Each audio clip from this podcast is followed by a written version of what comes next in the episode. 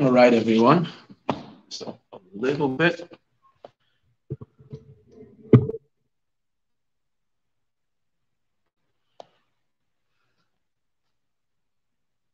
Okay. Welcome to the Thursday night class. To this week is Parsha Shemini. Um, we're going to learn a discourse. We're going to learn a discourse of. We began it a few few weeks ago. Started this discourse on my birthday, and we did it for two weeks, and then we had to learn something else, so we discontinued. This week we're going to do a continuation. We're holding by class three in this fabulous discourse.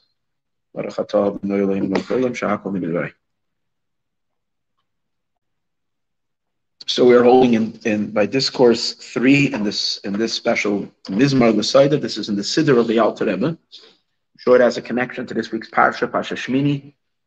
Mizrat Hashem, I'm sure it will come to me while we're teaching, Bezrat Hashem.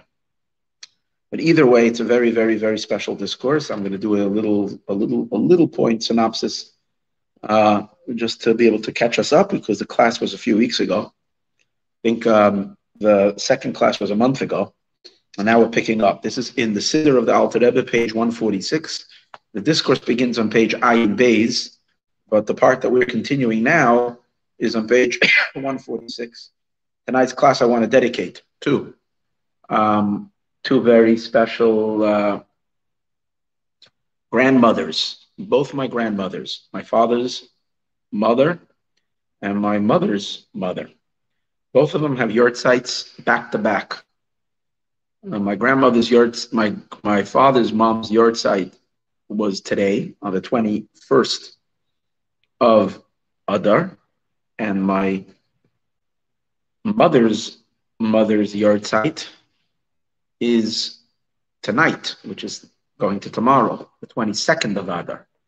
So we're now swang, sandwiched between my two grandmothers, and I want to dedicate this class to both of them. So my father's mother, uh, whose yahrzeit was today, her name is Chana Tzivia Bas Rebbe Yecheskel. May her soul have a great aliyah, and she send a channel a lot of blessings down this way. To myself, my family, and all those who participate in the classes. She was an extraordinary woman, missed and adored by everyone that knew her.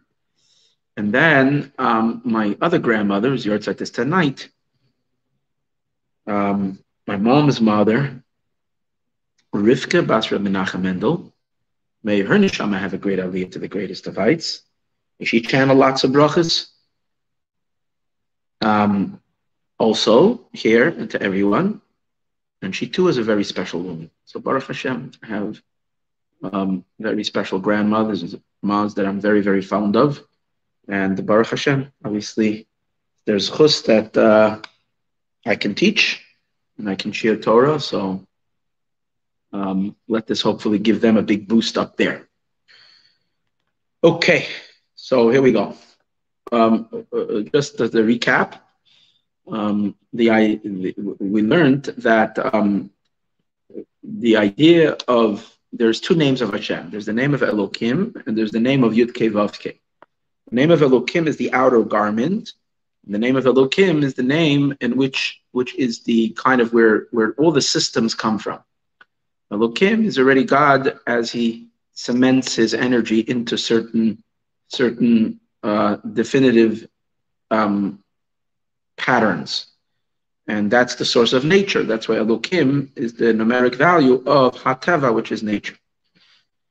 Um, then there is um, the transcendental energy, where God's energy is not yet formed in any specific form, with any specific detail. Hello, your your copies are here, prepared. So if you should get yourself a drink, some water or something. This is still the mimer we learned a few weeks ago. We're continuing. We started two classes and then we stopped. So now we're continuing third class. And I'm doing a brief, since you remember everything we learned, then you don't even have to be here by the by the review. So the name of Elokim is the name of the divine that is fixed. The name of Avaya is the energy of God that transcends all definition and all, all, all limitation and all boundaries. And that's why we say when a miracle happens, there is a revelation of Havaya in the in the realm of Elokim. Now, the truth is that even when God is running the world in a patterned, limited, kind of definitive way, which we call nature, that's only to our eyes. It's only the perception that we have. The truth is that it's always God's very infinite self that is decreeing from absolute nothings that things should be the way they are, not because things are running that way in a fixed pattern but because God is repeating his infinite creativity and his infinite miracle every second to be like it was a second before, not because it is really defined, but because it's a it's it's it's this constant innovation, totally from a place of freedom, totally from a place where he's not not kind of limited to it yet, freely choosing to create without any without anything to compel him that way, just because he wants so but because he is choosing to do so in a continuous way, it gives off a, a, a, a uh, appearance to us as if there is a fixed energy, that things are fixed and defined. And that's the name of Elohim. But really, if we're smart, and if we're, I don't say smart, if we're wise and we look deeper, we understand that even nature itself is really not nature. And then we can have a very intimate connection to God because then we're never stuck in anything because we always realize and anywhere, in any situation we are, it doesn't have to be the way it is. And we can always expect a miracle. We always reach for a miracle, but it also calls for us to be very, very close to Hashem because we we realize that that that that that that, that we can't rely on uh, anything other than His infinite love to us to create us and give us and to sustain us. And when we are in that level of consciousness, then we are completely surrendered to Him, as opposed to when we uh, uh, uh um, um, live with a sense of Elohim, then we are have a certain sense of false security. In other words, we, we feel ourselves as kind of a from God time to time, time to God time. We need, you know, God to do us a favor. We need God to, you know, run us a miracle. But but regularly we kind of feel like we're secure in our existence. And then obviously our heart is not too, so tuned in to our mission and our purpose because we feel our own egos a little bit more. We, we, we're more self substantiated as opposed to being totally given over to Him. So when we're living in the higher consciousness of Havaya, we are in a much greater state of bittul every second because we know we are not. Nothing about us is. Nothing is like it is just because it is. Yeah. Regular people live, at least, you know, till a decent old age. Regular people that are healthy are healthy you know, the economy is pretty good. It's not the best, but things are pretty running good. So if I did well last week, I'll do pretty well this week, unless some, you know, crazy earthquake or some some crazy, you know, who knows what, you know, God forbid nuclear war breaks out. Yeah, it might be a problem, but you know, we don't have to worry about that. Things are running as they run. That comes from the, a person being in a state of distance. Now, does that mean that if we're, we're, we're close, we're in a state of anxiety? No, quite on the contrary. We, we, we're very, very surrendered to the supreme infinite being. We realize that nothing is guaranteed, but we also know that God, we can rely on him because he's essentially good. So if we are totally devoted to him, he will take care of us. Not through any systems, just because he, with his infinite love, will be there for us. So it's a much higher way of living to live in the with the consciousness of Havaya and not be stuck in the stuckness of Elohim. Now, regularly, it's all the time, even when it appears to be nature um, it is really miracles. It is really Havaya. That's the concept if we say in this passage of the Mizmor, the Psalm 101 in Tehillim, we say, we say it every day after Baruch She'amar, D'u ki Havaya hu Elokim. That Havaya is really Elokim. Um, that's always. However, in the regular state, in the regular circumstances, which means under regular, uh, when, when, when we are experiencing life in the natural. So only a very wise person and someone who's really tuned in sees Havaya Elokim. But most people live on the outer peripher- peripheral of things, even when we acknowledge God, but we're acknowledging the system. The system kind of is still, you know, do- dominant in our minds. That there that there is a certain system. God runs the world, but God is running the world and kind of uh, um, um, acting or behaving or in a, in, a, in a systemic way. That is that is the concept of hello. Hi. In that sense, in that sense, God is is is is um you have a copy right over there. So as a welcome. I haven't seen you in ages. Thank you. Okay, but you're here. Thank God. Okay. Very good. Good. So um, um, um, the, the, the, that's again on, on, on, when things are regular. Then there is what's called uh, when a miracle happens. When a miracle happens, God is allowing Havaya to really reveal itself because then we see something that's impossible happening, and it happens. So the Pnimi is the inner energy of the of Havaya, which is a much higher state, expresses itself on the outside. When that happens, we're stunned by the divine, by by by the incomprehensible. You know, one God is operating through a system. So that is something that then we can relate to God kind of with our understanding. Because the systems we can kind of understand. Because the systems put God into a certain definitive, like you say, the systems of science. That's just the way things work, even though we can't explain things all the way to the end, why they work that way, and so on and so forth. But it has some kind of a grasp, because the mind, since it has definitions, anything that is defined, the mind can grasp. So, in that sense, we can have an understanding in the divine. And our appreciation of God is more intellectual. It fits into our head. God fits, the, the name of Elohim can fit in our head. The name of Avaya, which is the transcendental light, where God is transcends everything, that's infinite and that's boundless, that's beyond definition. That's not perceivable in our mind. That's above us, but it doesn't mean we can't communicate with it. We could communicate with it, we can connect to it, but the way we connect to it is through acknowledging it through surrender. It's above our mind. We submit to it. That's the idea of hoda'ah, modin. Modin means I surrender to you. So to Elohim, we can we can interact with understanding, with our with our minds, with our intellectual cognition. To Havaya, because it's infinite light, we connect to that through this surrender. So when a miracle happens, the response to a miracle is always hoda'ah. Why is the response to a miracle a hoda'ah? Like on Hanukkah, for instance, in, the, the, sages instituted that we should respond uh, uh with la, la, la hodos la halel to, to, to thank. And thanking the deeper in Hebrew, the word thanking also means surrendering, to surrender and to praise. It's the recognition of the transcendence. It, it, it, it, it humbles us. We become completely humbled before the awesomeness of God. So the response to Havaya, the connection to Havaya, is a manner of Hoda'ah. And that's the that was also the the the idea of the special sacrifice, which is called the sacrifice of the Toda.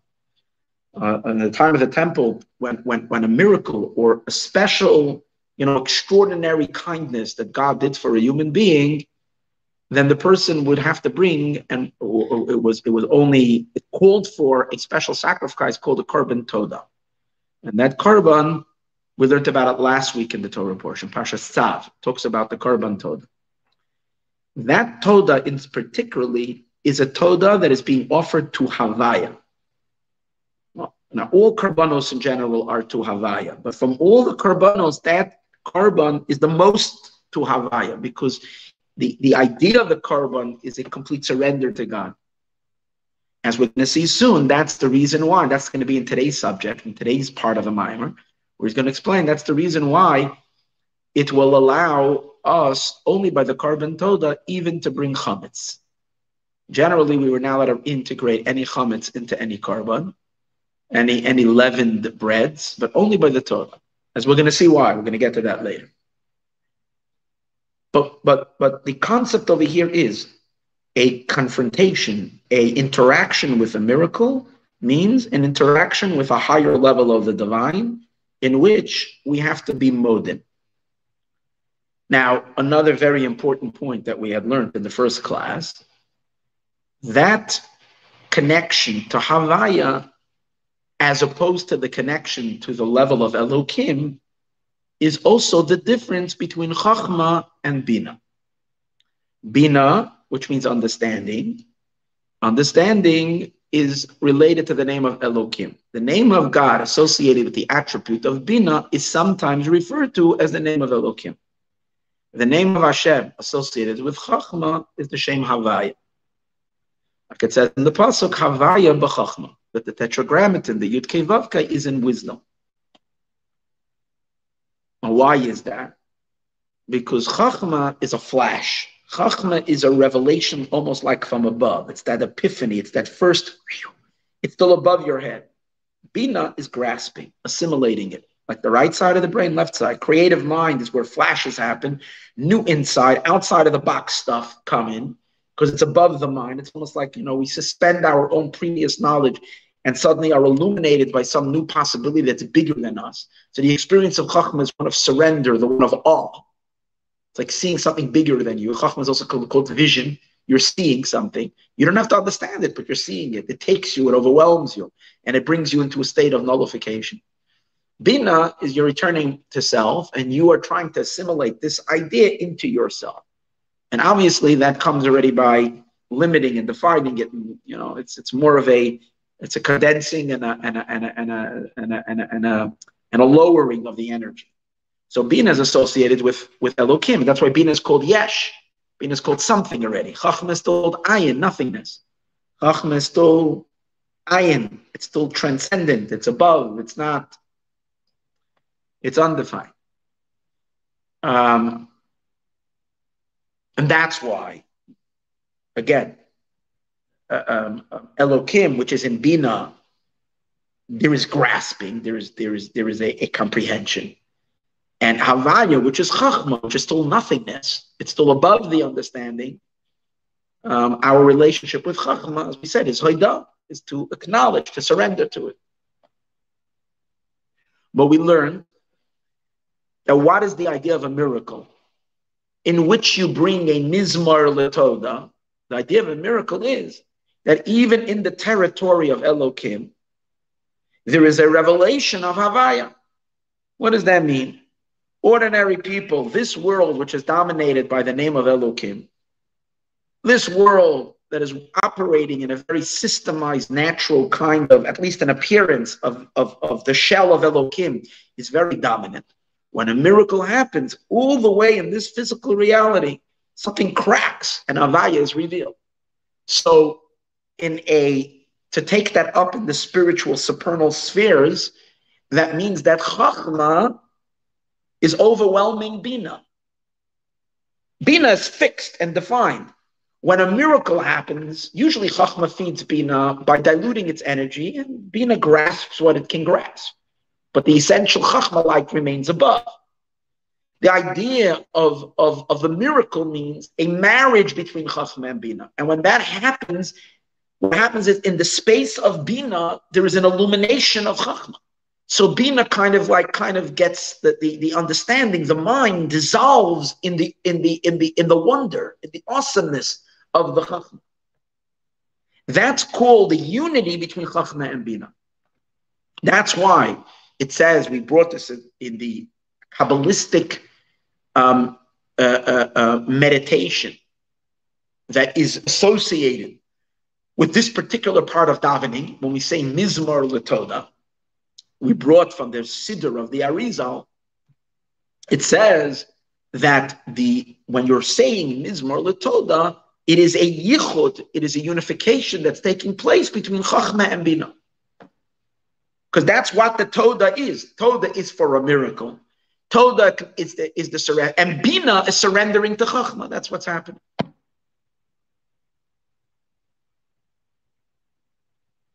Elokim dissolves in Havaya.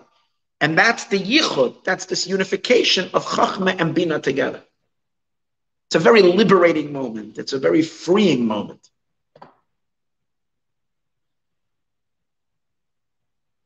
And it brings us to the utmost humility. But then we continue. This was like two weeks, uh, the, the, the first class. In class number two, we learned that the continuation of that mizmar is mizmar l'sayda hariyu lahashem kol haaretz. Shout out to God, the entire earth. Well, when a miracle happens, we're all baffled and everybody shouts out, wow. And you recognize God. The earth that generally is not necessarily so enthused, excited, or preoccupied with God. The earth, which is filled with everybody busy recognizing themselves and all the systems around them and worshiping all the various idols, which are the various different systems. Suddenly, we all cry out to God, the whole world. We recognize a miracle happens, and we're singing. We're the whole everybody. You know, you acknowledge God. A real Hashem But we learned also in the Siddur of the Ari that the acronym, the first letters of the words Hariyu, Lashem, Kol Haaretz, spells the word Halacha. Hariyu is a Hey, Lashem is Lamed, Kol Haaretz, Hey Lamed Chaf Hey Halacha. Now, what does that have to do with Halacha? What's Halacha? Halacha is Jewish law, Torah law. What does Halacha have to do with Hariyu, Lashem, Kol Haaretz? So in the last class, we had an amazing discussion in which he explained that this dominance, that Chachma dominates over Bina, as much as it is in a miracle, it's even stronger and even more dominating the Chachma over the Bina, the Havaya over the Elokim in Torah law, through Torah and through Torah. When we are learning Torah,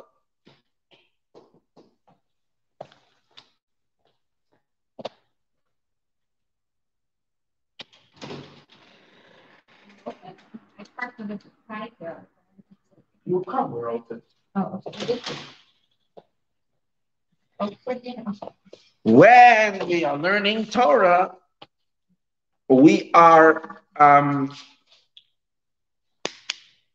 when we are learning Torah, we are entering the zone of Havaya. Creation comes from the name of Elohim. And um, uh, Torah comes from Havaya. Torah is transcendental light, transcendental energy, energy of the of the, of the prefixed infinity of God, which is not fixed into definition.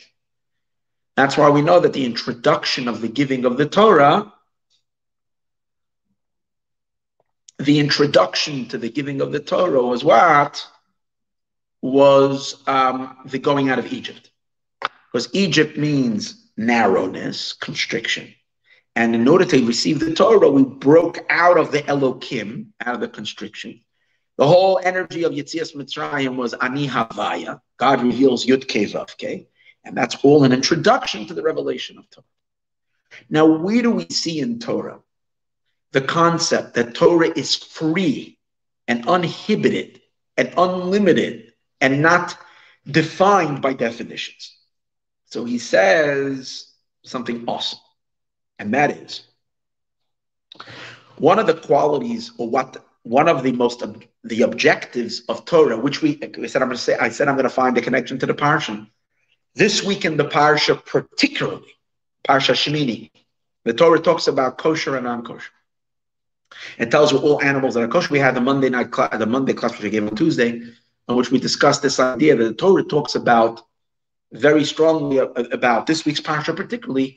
It defines kosher, non-kosher. This type of fish is kosher, non-kosher. Bird, this bird, these bird, these type of grasshoppers, kosher, not kosher. And that's in the scripture, in the written law. And then you get into the Talmudic law, you get into the Mishnah, and into the, there it's bound. It goes. It it the, it, the intricates of of, of Talmudic study, in which we are kind of we're sorting out all aspects of creation.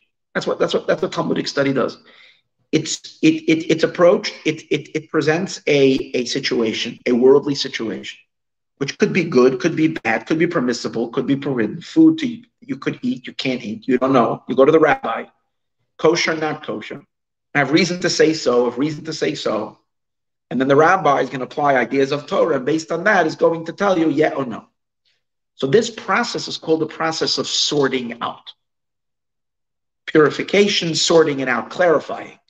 Clarifying the yeah from the no, the good from the bad, the consumable from the unconsumable. So now, okay, so Torah does a birur. That Torah is, the, is this great um, clarifier. It's the divine clarification that comes to clarify the world. And we know that based on the Torah's clarification, we, those who want to follow, or those who follow as a Jewish man or woman, we uh, we we we behave and live our lives according to the dictates of Torah. So, based on the Torah, we we are where we we inter we consume or interact with certain things in the world, and it becomes part of the Jewish experience, part of a holy life, part of a godly life where God can dwell in. And certain things we reject. We close the door. We don't let them in. They come knocking on the door. We say, no, not kosher.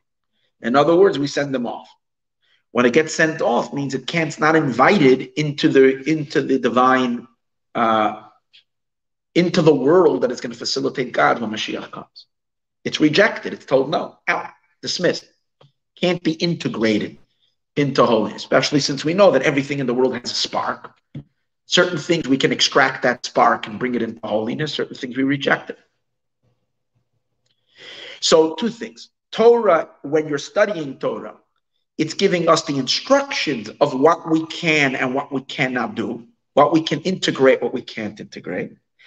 Then, when we live our lives in practical living and based on the instructions of Torah, we are really doing a sorting, a, a, a, a process of clarifying and sorting, because we're doing it hands on. In Torah, we're doing it in theory, philosophically. In, in observance, in your kitchen, it's no more a theory. When you're learning the laws of uh, milk and meat, you know, kosher, not kosher, meat, how to, you know, salt meat in the kosher way, not kosher way, all these laws, these are theoretical. These are in the world of, of law. You want to study. But when you're in your kitchen and you decide, so then it's hands on, that's practical interaction with the world. The truth is that the study itself, even when it's not hands on, even when it's not practical, but the study itself that rabbis or yeshiva boys or whatever it is do when they're in yeshiva and they're studying and they're saying kosher, not kosher, pure, not pure, guilty, innocent. It's not only in laws of kosher, it's in every aspect of life, right and wrong. When they're declaring all these things, they are causing major shifts in the cosmos. They're causing a, a major separation between the powers of good and the powers of evil that have been mixed together just by studying it, not even through implementation for sure. That's really hands on. But even just study of Torah itself causes this amazing, magnificent clarification in all of in all realms of existence. Ultimately, leaving the world in a pure state, and all evil gets expelled and flushed away, and and uh, and, and, and, and the world gets rid of it. The world is cleansed and purified from all unholiness and is ready for the full manifestation of God in the Messianic age. Now, okay, this is the general concept we always learn.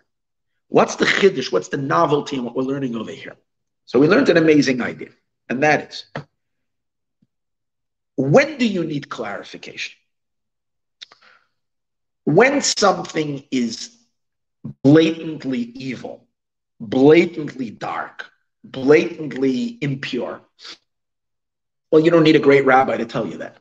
You're coming with a, I don't want to say evil, but something that God says he dislikes is, is negative. So, for instance, for a Jew, you bring him a piece of pork, he knows, or ham, whatever, he knows not kosher. Fartik, over. You don't need to go to a rabbi to tell you that. Even though the Torah originally told us that, but we don't need a great scholar rabbinic mind to be able to decide it. Everybody knows not kosher. Shellfish, not kosher. Crab, not kosher. Lobster, not kosher. Salmon, kosher. So there are certain things that are tuna, kosher. Certain things, very clear. Fins and scales, kosher. Now I mean? And where do you need rabbinic rabbinic clarification? Rabbinic clarification comes in always in the gray areas where things have reason to say like this, reason to say like that, and then you have to hold the whole debate back and forth, back and forth, back and forth. In those areas where there is like a lot of confusion, a lot of, and if we, we will apply it to life, in those elements that that that might be impure, but they're masquerading as pure. You know, those forces that might be putting on a show and and and and, and dishonest and and, and and kind of put a face of being kind and nice and wonderful, but really are inherently evil. That's the idea to be able to sort out and to pick around when it's when it takes a subtle, a very fine uh, uh, uh, um, toothpick to be able to subtly divide and separate the good from the bad, the yet and the no, and to be able to see deeper, that takes the takes the power of chacham. Okay. But then we learn that it even goes deeper. The power of chachma has such an ability to find good that even when we're dealing with something that is seems to be completely bad and negative, and therefore un, unredeemable and un, unelevatable, if you can say. Chachma has such a scrutinizing eye that it can see the subtle good potential even in something that everybody else would throw out. That's the greatness of Chachma. You know, to come to a rabbi who tells you everything is no good, everything is forbidden, that's not a great rabbi. I mean, there are rabbis who do that, you know, and whenever there's any reason to say, no, you have to be machmer, no. A rabbi who can really think and think and think and permit a, a, situation which at first glance you would have said for sure it's, it's prohibited and not okay. And the rabbi really dwells on it a very long time. And somehow he figures out a way, according to Torah, to allow for it to be eaten or whatever, and to be able to, that's the ultimate power of Chacham. And we find that in the Talmud, that there are so many things that seem to be squarely, according to Torah, a no-no, forbidden, no way. And the Talmud finds a little, I'm not going to say a loophole, but they find a little, a little nuance through which they can find a way in which this thing is also kosher. That power, what is it really doing? It's enormous flexibility It, based on earlier we spoke about miracles so we spoke about the, the system of creation there is a system of creation but those are the system the systems that make up nature. And we learned what's a miracle. A miracle is an introduction of infinite energy that's higher than the system of what? The system of nature. But just like there is a system of nature there is a much deeper and higher system. That's the system of,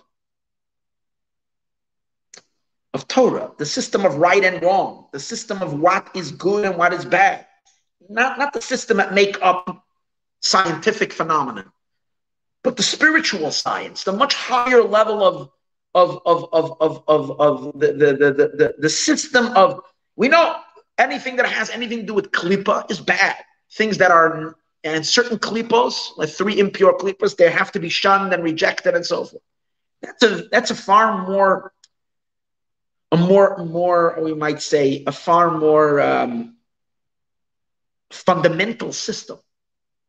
To be able to break that system, to be able to be flexible, even where in the system of Torah, which is a much, it's more than breaking nature. We're saying being able to see a situation that's supposed to be not kosher. And yet, and again, it's only a rabbi who is a real God fearing person following Torah.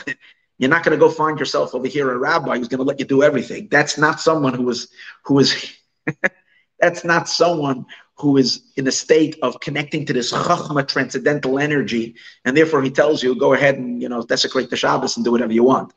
We're not talking about that. We're talking about a God fearing rabbi who follows all the laws of the Torah. And to him, a law of the Torah is an absolute, you know, unbudgeable. He'll die not to violate a law of the Torah. That's how serious he is in his commitment to Hashem and in Torah mitzvahs. Yet, he applies the systems of Torah, which allow him to connect to the chachma of Torah. And the chachma of Torah is so transcendent that over there he can wiggle, he can wiggle out of the stiffness of the system of Torah. Understand what I'm saying? He can, he can, he can find that transcendence in Torah itself to permit what was would have been non-kosher and not good. Where does that come from? That comes from, again, from the power of Havaya that's higher than Elokim. The fixed laws of Torah, the definitive things, the, the boundaries and limitations are more from the Elokim of Torah. The Havaya of Torah is the ultimate idea of the Chachma is Beriru, that Chachma is able to do miracles in law. It's almost like the, the miracle rabbi who's able to, within Torah itself, reach the expansiveness to be able to redeem the unredeemable. Like you find sometimes, even just in regular life, you know, you have people that everybody gave up on them. You have a teenager who all schools threw this person out. All schools, you know, the, the guy was a total, you know, maniac.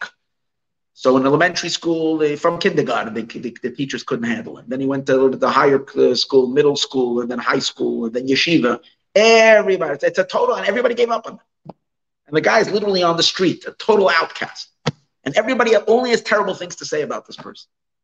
And then they meet this one sage who looks this person in their eye and sees in them a potential that no one was able to see and kind of breaks and shatters all the systems and extracts that goodness, reveals it, and kind of liberates this human being from the misery they've been all their life because they've been trapped in so much klipa. But now only this super sage was able to find that little light in their soul and be able to. You see in the Jewish people after the Jewish people have gone astray from the Torah 150 years ago, all religious Jews gave up on their non-religious brethren. Say they have no connection. What do you mean? Now they're already so far. They're not keeping kosher. They're not keeping Shabbos. They're not keeping, you know, the laws of purity. They're born out of marriages that are not with Torah. They're, eh, you know, and therefore, we, you know, even if they, they come back into the fold, you can't marry them. You can't, because it's so much chazarai there. There's so much garbage there. There's so much impurity. It's so trace. It's so unholy. It's give up on them. Came our Rebbe, for instance, who's the super, super facilitator of the energy of Chachma and was able to find in the most severe cases where you would think that this Jew buried his, Judy, his Jewishness to the point that it's unredeemable, it's unrectifiable, it's unresurrectable. And the Rebbe was able to resurrect that potential and bring it out of Jews across the world, millions of Jews. That's that power of. It's when all all logic and systems say no, it's it's it's it's it's it's bad, it's wrong. Bring these people in and you just wreck everybody else. And the Rebbe said, no, no, no.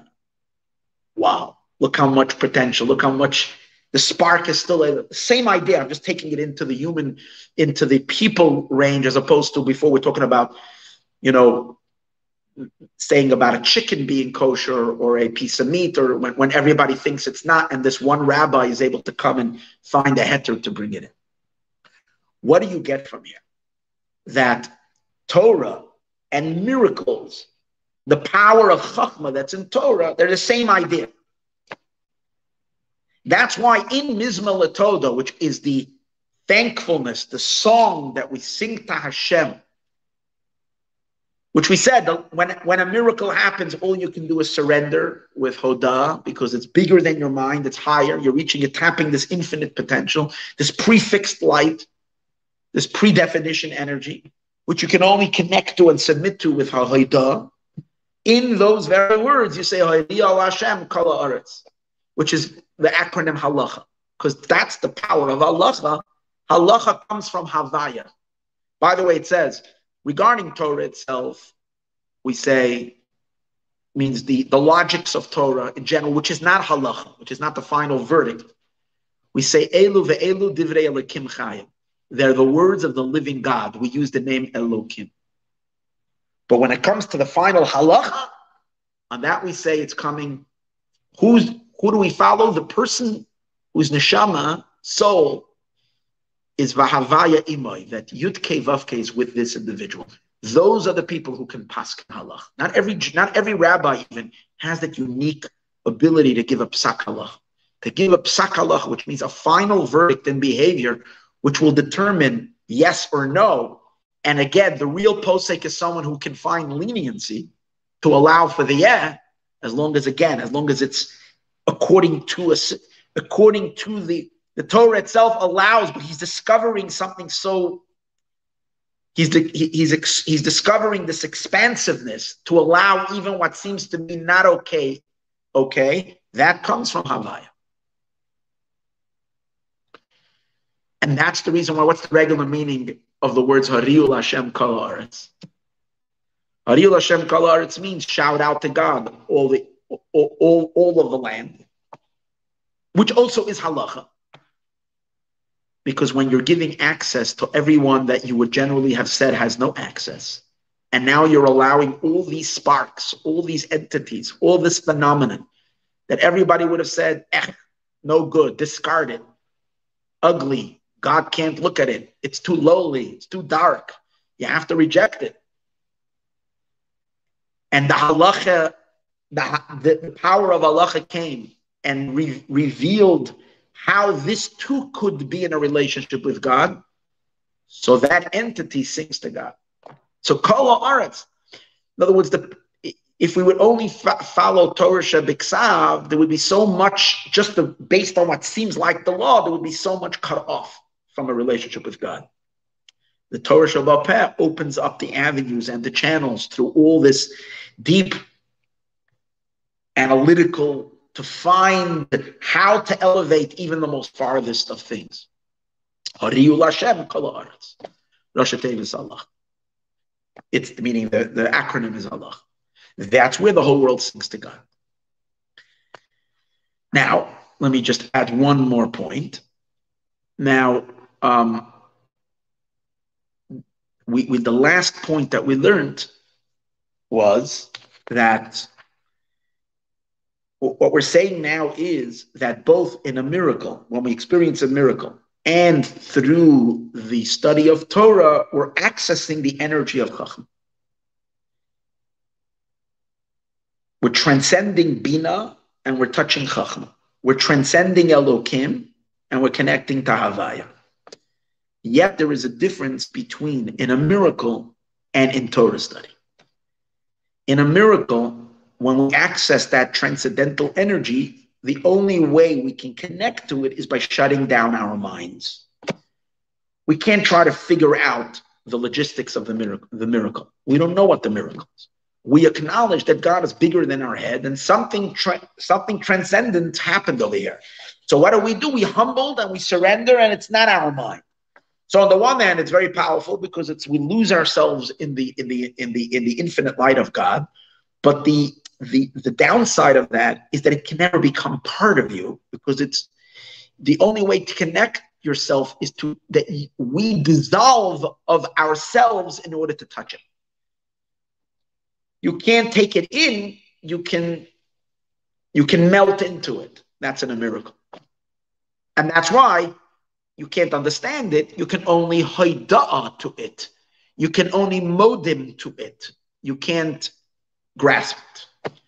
But in Torah, when the rabbi is studying Torah, at the core of the study, something divine is taking place. And in the Torah that he's studying, he's, t- he's touching that inf- infinite Havaya light. And that's what's enabling this rabbi to go become so expansive and see things. But at the same time, he's understanding it. If he doesn't understand it, then it's not Torah. He has to really, it has to, in other words, he's tapping Chachma, but he's taking the Chachma into the Bina in a way that he not only is he are we connecting to these to this lights of chachma, but we're actually pulling it down into the bina as well, and that's why the next pasuk is the u ki Hashem hu Elokim. Know that God is Elokim. Not only surrender to Havaya, you can know it. Da means know it in your mind. Internalize the idea that Avaya Elohim, because that's the power that Torah has. Unique aspect of Torah is that it can it can fuse the infinite with the finite in a way of fusion, not in a way of of either this or that, bringing it together. Okay, that's the way we learn now. Now, to we learned in the previous classes. Now we continue on page 146. Now we still have to understand what connection does um, Hashem have with the beginning of the Mizmor Sha'amar Mizmor Latoida. He says, Mizmor Latoda Hariyul Hashem. In other words, Latoda is a song. Toda is a song that they would sing primarily when? When would they sing Mizmor Latoida? When they brought a Korban Toda.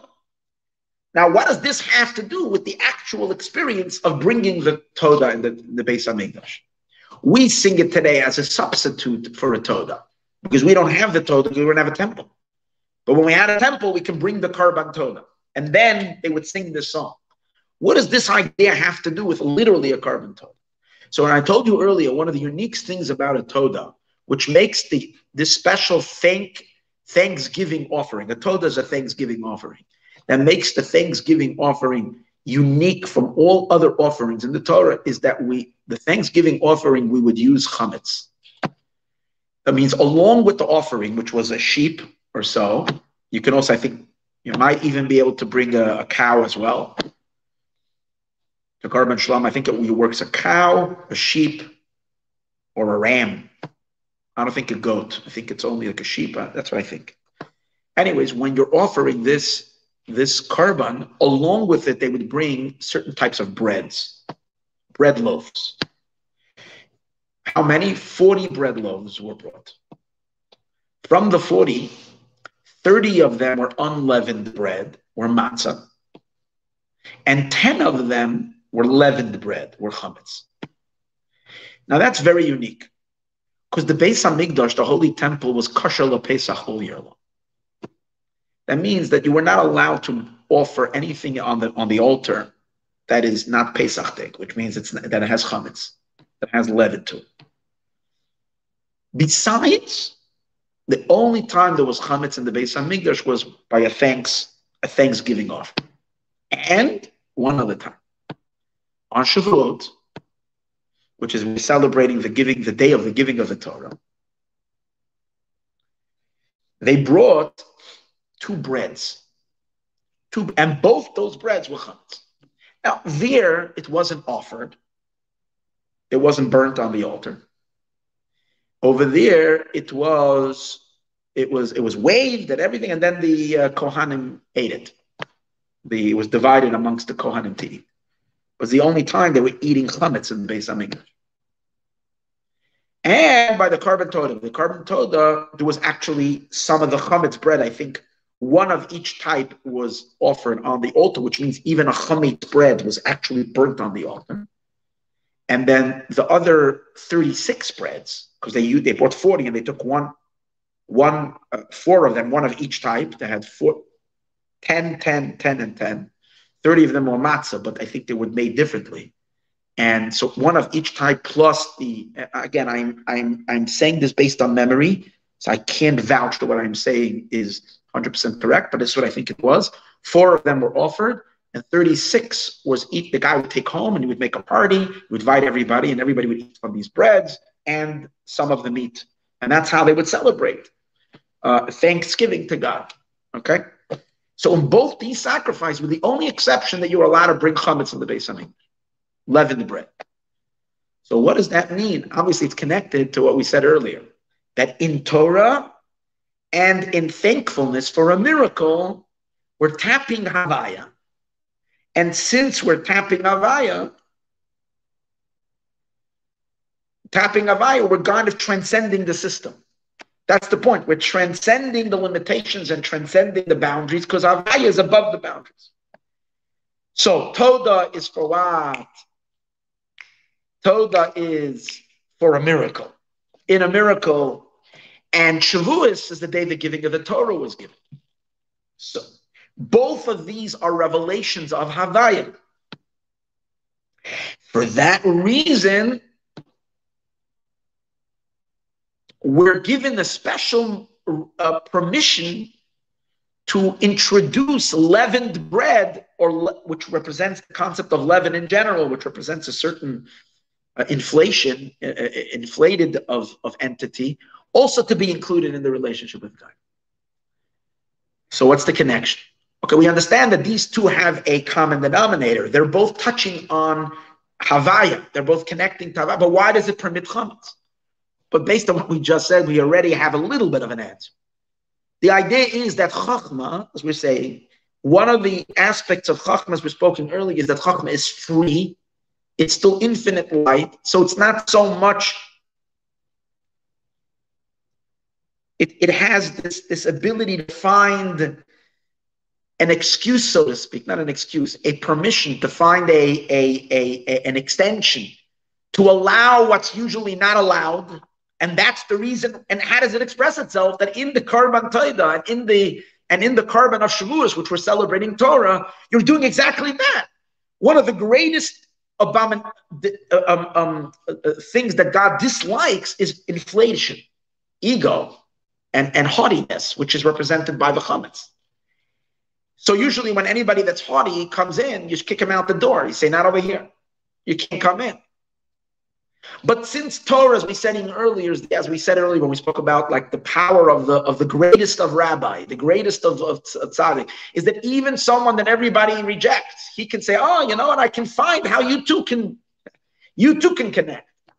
So even the chametz, which is the antithetical, which is the most, it's the antithesis to holiness and to godliness, is invited into the base Beis Hamikdash at this moment. But to understand this a little better, he's going to he's going to explain the difference between chametz and matzah, and that's another reason why I chose to learn the mimer now, because as we are now transitioning from the chametz to the matzah, this share should be an empowerment for all the courageous women, and men can also help out that help transition the homes from the chametz to the matzah state in honor of Pesach. So we should uh, figure out first what is the essence of chametz and matzah, and what's the difference. Okay, let's Understand my shaykhs, what is the connection Yesh L'Hariul Hashem? Maschalas HaMizbar, with the beginning of the Mizmar, Shama Mizmar L'Soida. Hariul Hashem, yeah. Ma Inyan Korban Toida. What is the Inyan of the Korban Toida, the Inyan Birur HaChachma? To the idea of Chachma, doing a Birur, Chachma having the ability to to to collect, to to clarify you know the idea is the Korban Toida who mamish. Listen, the Korban Toida is literally this idea. It expresses a Korban Toida literally illustrates the idea that the clarification, the power that Chachma has, is that it's even able to elevate something that otherwise, from, from a more superficial state, you would say not kosher and you would reject it we said Chachma has the ability to be able to go very far out and find the hidden potential of goodness and to be able to bring it in. Well, you see that in the Korban Toda, that you can bring the leaven in. Even though everybody says Chametz, ah, it's a Mikdash Chametz, this is a no Chametz zone. Chachma says, Chametz, you're Chametz thing, get in here. Chametz, you're full of yetzer hara, you're full of evil inclination. Come, don't worry, we have a place for you. Even while you're, you didn't do tshuva yet, you didn't clean your chametz out. You're not yet a Jew. When he comes to the Beis Hamikdash, he has to be kosher Pesach. He has to he has to kasher himself. you know, koshering. Everybody's pissed for Pesach means koshering. Koshering is it's a form of tshuva. If you're doing an internal koshering, what does that mean? You're extracting all of ego. You're doing tshuva. You're getting rid of all the all the inflated self that, that causes a person to separate himself from God. You're doing tshuva and you become Pesachdik. To come to the Beis English, you have to do tshuva. You have to be in a state of your your kosher Pesach. The person has to be kosher Pesach. But what happens if you're not kosher Pesach? No, all people that are not kosher to Pesach, the door is locked for them. That's why. That's the concept behind the idea that chametz is not allowed into the temple. It's expressed by the physical concept. That you can't. You have a. You have a. You have a. You have a. You have a Danish. Get out of here. You have a peanut butter matzah sandwich? Come on. Matzah is okay. Chametz, not okay. Right? Ah, but because of the chachma of Torah, we can even allow the non-Pesach Jews, even the even the haughty, even if there's a little haughtiness, even that we'll figure out a way how you two can find your connection to God. And hopefully, in the process, you'll lose your haughtiness as well. That's good. That's the depth over here. That is mavar everything in his mishnah because the sages say in the mishnah, is matzah. every um, meal offering, whenever they would bring a meal offering, it would always come as matzah. Matzah means unleavened bread. Besides these two sacrifices, the korban, and the two breads of Shavuos, Kidu, as it is known. The truth, it's not understood the reason, the Mishnah Zu. What is the reason for this Mishnah? Why Why in all the minchas and all the korban? There was no chametz. Rak bebeis minchas alalu. Only in these two korban minchas, minchas toida, minchas alechem. In the mincha of the korban toida and the mincha of the two breads that come on Shavuos, the chsiv chametz teafena. Over there it says specifically, not only are you allowed to bring chametz, it has to be chametz. You should bake it chametz. So you need to understand why is that. To understand this, let's understand first the difference between the chametz and the matzah. The Isa, because in the Zohar, the portion of the Zohar that's called the faithful shepherd, the part that comes, the Zohar that's attributed to Moshe, was the Moshe Rabbeinu, was the faithful shepherd. It says over there, the Ikra ben chametz lamatzah, the main difference between the chametz and the matzah, who ba'ois haches. It's amazing how chametz and matzah almost are the same word. They both have a mem and a tzaddik. Matz, matz, chametz, matzah. They're, they're, not, which means that most of their makeup is the same. Even the third letter is, is almost an identical letter. A ches and a hey. In chametz, it's a ches. And in matzah, it's a hey. How close can these two words be? The, we know that, that the spiritual etymology, the spiritual biology, the makeup, the chemistry of everything is hidden in the letters of the name, which make up its name. So if you have two words that the letters are completely different, means it's completely two separate things.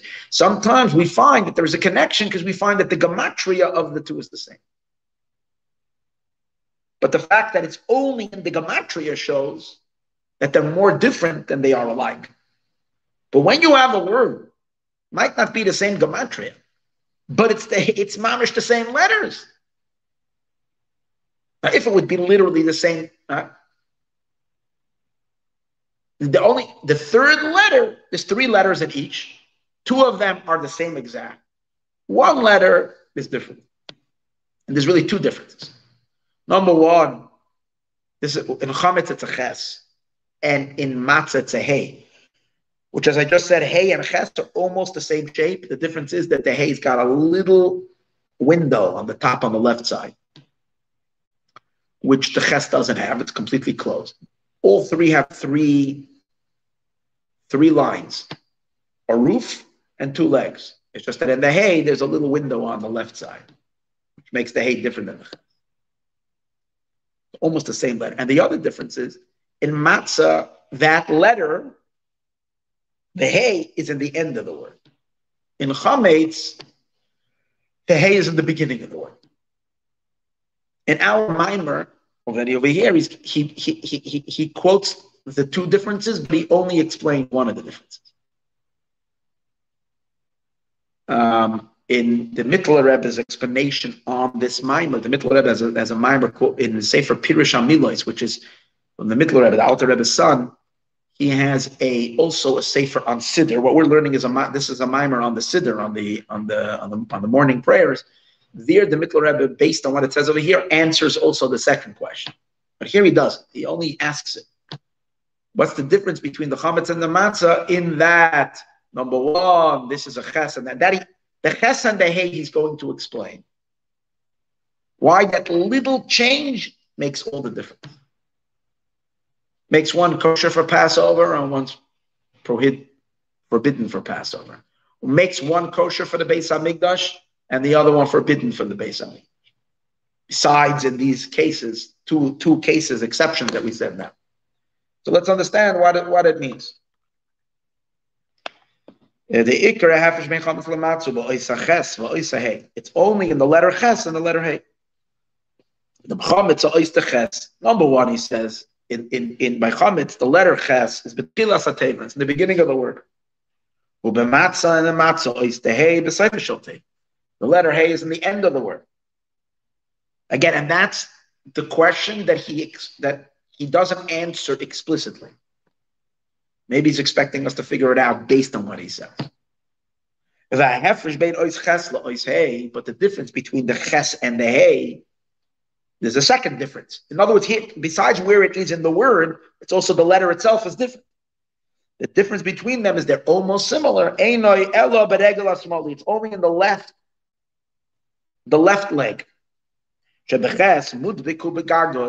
letter ches, the left um, leg goes all the way up to the roof. And in the letter hey, yesh nekev cholol pasuach. There is a hole between the roof and the short and the short uh, left side leg. There is one of the walls doesn't go up all the way to the roof. It, there's a little opening. And in the letter ches, nistam, it's closed. And that hole is closed because the leg itself rises all the way up till it touches the roof. And then it's a ches, and then it creates the word chametz, as opposed to matz. So what's the explanation of that? What does this mean?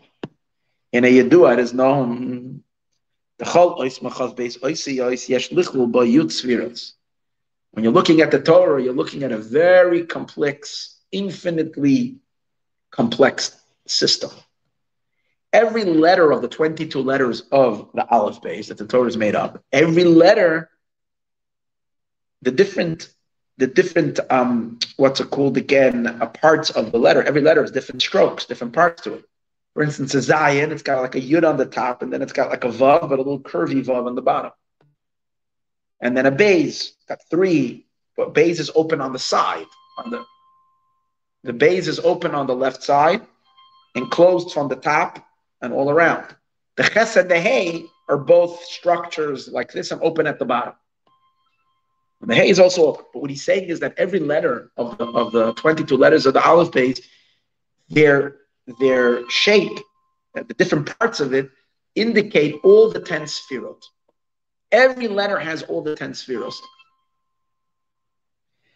Um, in the tzir. Now, since there's so many nuances in the 10 sefirot, so there is so many different letters, each one, and you know how the sefirot and the attributes are, are emphasized in that letter or expressed in the letter. The derech in general, roishay shalois, in every one of the letters, something we can say about all of them. The top of the letter, the upper part of the letter, is Pchenes Chabad, would be the the head of the letters, which would be the the the, the intelligence, the Chachma Binadas of the letter, the Soifai, and the end of it, the feet, the bottom of it, would be the Bechenas Netzach Hod Yisod, would be the Netzach and the Hod and the Yisod of the, which are the three lower Sephirot. And the middle of the letter, the emtsai, and the middle of the letter, pchenas chagas. And the middle of the letter is the chesed gevura, the ferris of the letter. And in the letter ches So now, once we know that, that's a rule by all the letters. So now let's look at a at a ches and a hey, which which both of them are almost the same. They they have three. The way they are are three lines, one on the top and one on the right side and one on the left side.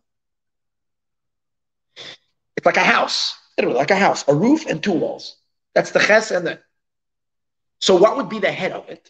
Which would be the intellect of the letter? What would be the chabad of the letter? The chabad of the letter, the, the, the, the, the, the, mind of the letter is the is the roof.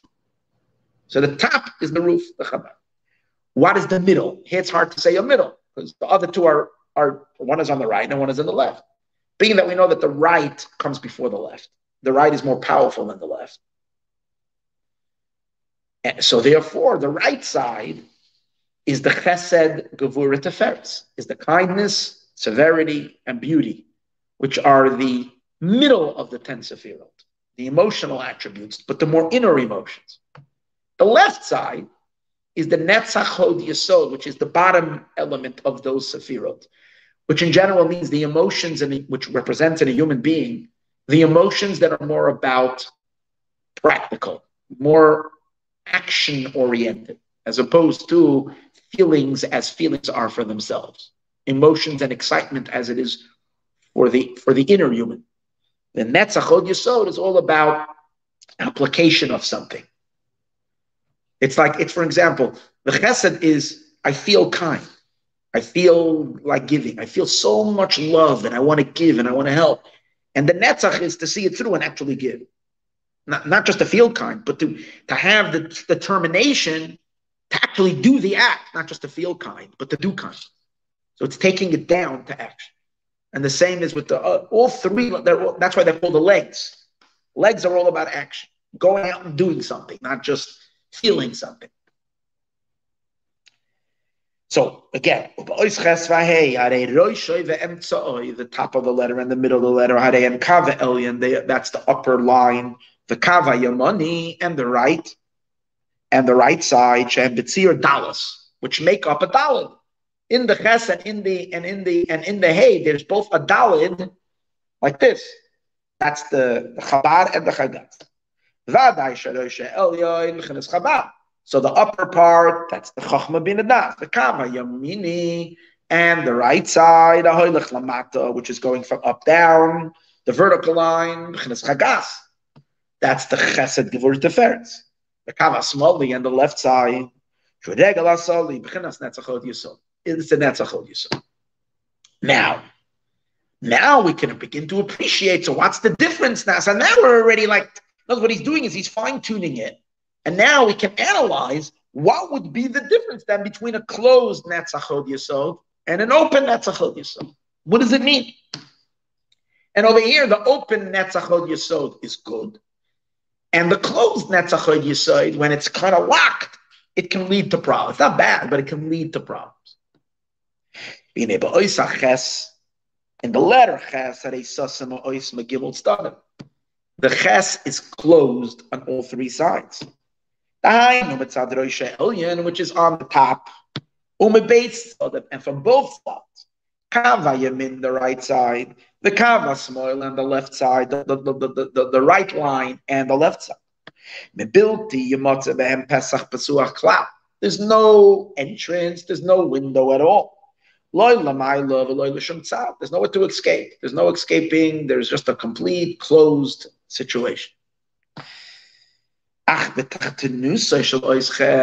Now, if it would be completely closed on the bottom, like the letter mem, the closed mem, it wouldn't be a problem. A closed mem is a safe zone. Then it would have been no problem. The ches wouldn't have any issues. He would have been a perfect safe world. Problem is he has no opening anywhere, but he has an opening, a wide opening on the bottom end. That's where the trouble starts. The bottom of the ches is completely open. And that's where all the thieves and hackers and bad guys get in. They go right in from the bottom because it's closed.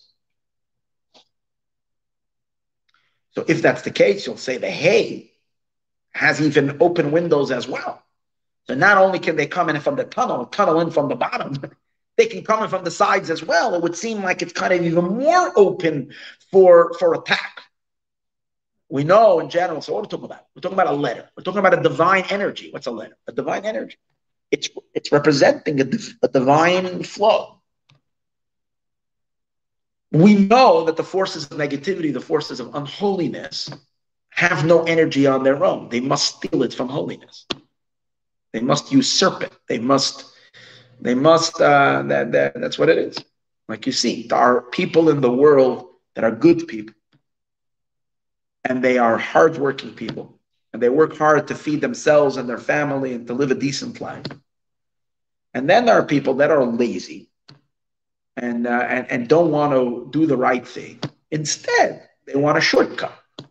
So they go to people's hard worked monies and try to make scams, get into their bank accounts you know, every day, how many calls do I get a day? I can't even tell you how many calls I get. I probably get like 15 calls every day, scam call. And it's amazing because I block all these numbers. Every time I get a spam, I spend at least 15 minutes a day looking at numbers, scam, block, that block. Today, actually, I answered one scam. I, I, I said, Who, who's this? And he had, he had such a good scam name also. He actually had a really, he's right away introduced him. He was surprised because most of the people know no one picks up for them. Finally, someone picked up. He told me his name, and I, I was going to tell him that's like, you know, I said, I wanted to see, I wanted to meet a scammer today. you have a good, he has a really good name. Like, a, in any case, um, so people, so why they, they get you in conversation and they'll sneak, they'll, they'll, sell you something and it's dishonest, and then they'll take your credit card. Uh, people are, so they're trying to steal. So just like it is, in, and people try to hack accounts and so on. It's all hacking. So letters are also the letters, and th- this whole thievery and stealing and stuff like that. This is all the physical manifestation and and and um, uh, uh, you know application of the concept of the, in the spiritual realms above of forces of darkness that are constantly on the prowl looking for vulnerable places where they can steal. When they see a letter ches, they get very excited because the letter ches gives them an opening right at the bottom so they can go right up. And we're going to soon see a deeper understanding what the letter ches represents, why they're able to go. It is open, it's an empty space. And that opening, where is it open? It's open below. So if up represents the, the flow of godliness from above, so what's below? Below represents the worlds where there is what until Mashiach comes. Good guys and bad guys. When it's open, right, leaving a leaving a, a, a door to a mansion open, you know, and no one is there, calling for trouble. So the ches is a little bit calling for trouble, especially since it's all. Now, if you're living in a very rural street, very hidden, and you leave your door open, okay. But if you're living right on the public public thoroughfare, like right over there, you leave your door open, someone is going to help himself very quickly. This week they had a sadly over here in Beverly Hills, today's days with the laws going on here in Los Angeles with the brilliant uh, new DA that we have over here who lets everybody, you know, it's a it's it's a revolving door. You know, the guys get get arrested and they go out right from the other side, or they don't even get arrested when they're stealing less than. So they, they, there was a middle broad daylight. They they broke into a jewelry store and took three million dollars worth of merchandise in the middle of. That's when you have to see, because we have an open door. Even when people have locked stores, they still have an open door because you created a lawless society. But generally, if you're leaving a door open, you know, the Gemara says an interesting thing. The Gemara says that the rat is not the thief. The Gemara has a very interesting, and the Gemara says it's not the Gemara statement. The Gemara says this is what people say. The rat is not the thief. The hole is the thief. Because do you have your house clogged up? The rats are no going in it. When you're allowed, you know, that's what I remember just a, two, few weeks ago, a few, two, three years ago, sadly, we had rats in my house. And we were going crazy. My wife was going nuts. And we had this, this guy, he's came for two months, this exterminator. But he said, we're not going to close every hole. But he went around and he, and he rat proofed the house because he was able to find every possible. And he says they're funny. He says they can go through the hole of a pencil that's how small they can get. They can squeeze themselves through the smoke. Once they get in. So when you have a hole, you're actually calling the rats. You know, they're looking for food. They're not bad. They're on the prowl. You know, there's a hole there. They're going right in. So the real thief is the hole, not the. So when you create a society that is holy, I don't mean holy, and it is full of holes, which means not crime proof, when you don't hold people accountable, you're calling that, that, that then the thief is the DA, not the not the not not not the thieves. You almost can't blame them because they're they're they're they're they're waiting. You know, you're you're inviting them in with a flag, with a you know. But in any case, so spiritually it's the same thing. The ches is calling for trouble because it's open on the bottom. Masha ain't came, but say, hey, but what? But hold it. That would seem like the the hay should be what even a bigger problem. Because the hay, they can climb, you block them on the bottom, you put a guard there at the bottom, they'll come from the top. They're, they're like have two they have two entrance ways. We say no. Well, hey, once it has an open window on the upper top of the left wall, that's like a security camera. for the guy to look inside. once there's a security camera, someone looking in from the top, then the guys are not coming from the bottom. Understand? The ches doesn't have any opening. So it's like a closed, it's like an, it's like there's no outlets for anybody to guard. It's just open from the, you know, onto the street, which the street in this case is below the world where there's dark. Without that watchful element watching from the top, so then it's party time for the thieves. But in the hay, there is something about that window, assuming to see what it is, that makes the the house uh, secure. Which is in the entrance of the whole amafsik being gagoy, which separates between the, the roof, the roof, which is the upper part, ledegala smoli to the left side, uh, to the left leg, that's asher that's in it. And just like it is in the physical image of the ches, the hey, and the letter hey, Yovan will understand above that the same concept exists. He's going to say like this. The letter ches and the letter hey particularly are symbolic of the attribute of Malchus. There are, even though we said before that in each letter there are all 10 Sephirot, well, every letter has all 10. That's because each Sephira, every element of the Sephirot has the DNA of all the Sephirot.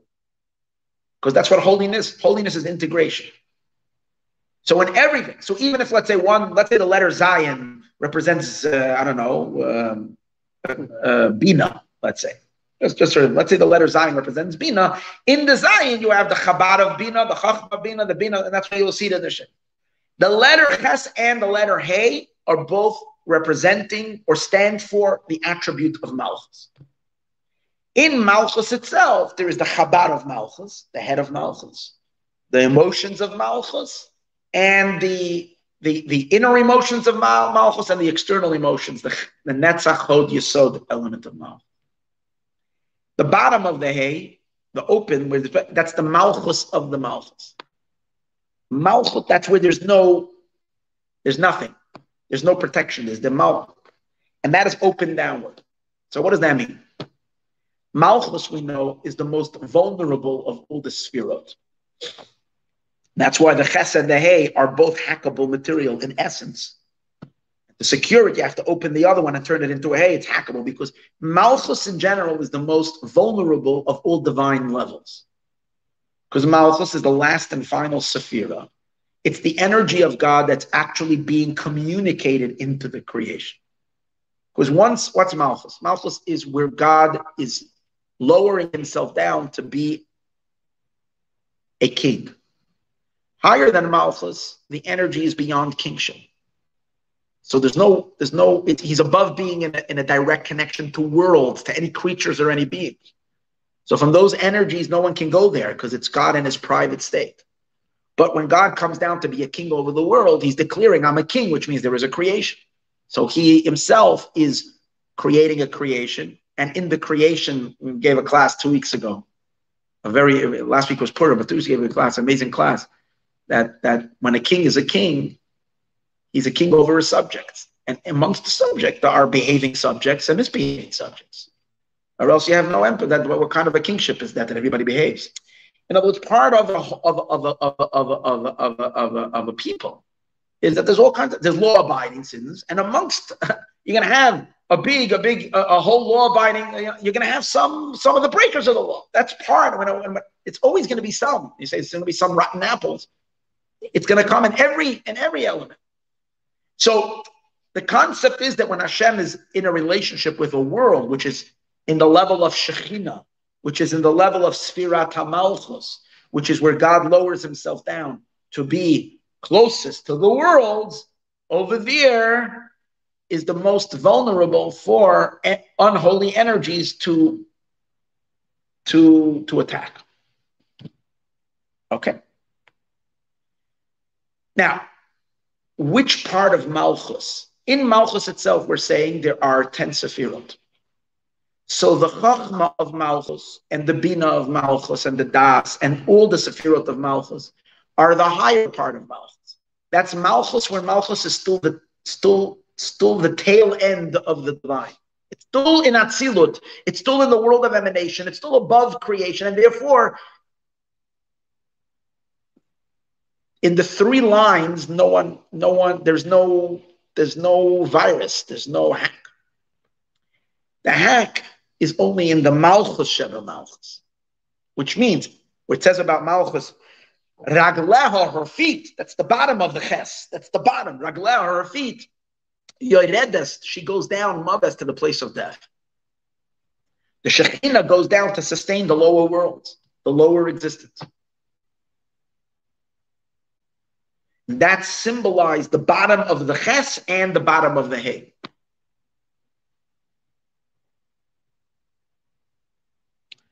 And now let's read it inside. So we're going to see. So how do you protect Malchus? How do you protect the, the bottom of the of the hay, at the bottom of the ches, so to speak, that it should not be attacked by the chitzon and by the by, by the klipa, by the unholy forces, by the extraneous beings? How do you protect her? You open a window on the left side.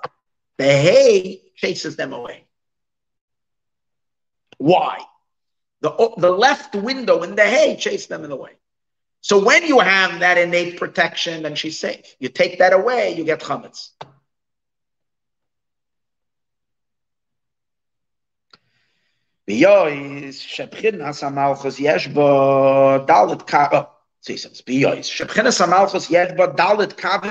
Says. He says the the malchus has four lines from the four sides. On the bottom, he says over here, but that's incorrect. It's supposed to be, it has three, three lines from the three sides. Because in a ches and in a hay, you don't have four lines, you only have three lines. But it's possible, based on what we were saying now, that there is really a fourth line as well. It's just the invisible line. Because there is a malchus sheba malchus. It's just that that one is not in, you don't see it in the letter, because that's where it goes down. So really, you could argue that Malchus has really four lines. It's just three of them are visible, and one is that you can't see. So maybe you could argue that the Dalit from the, the bottom, he says over here. Now, who says the one who's the one who put this together? Says that in, in other tfusim it says in other prints it says different. But in a sense, you could. I'm, I'm just hit me now. We really could read that it's four. Was in Malchus there's really four, four, four elements: Chabad, Chagas, Netzachod Yesod, and Malchus of Malchus. That's the fourth one. That's the of that's the that's the tamuna, that's the image of the ches Now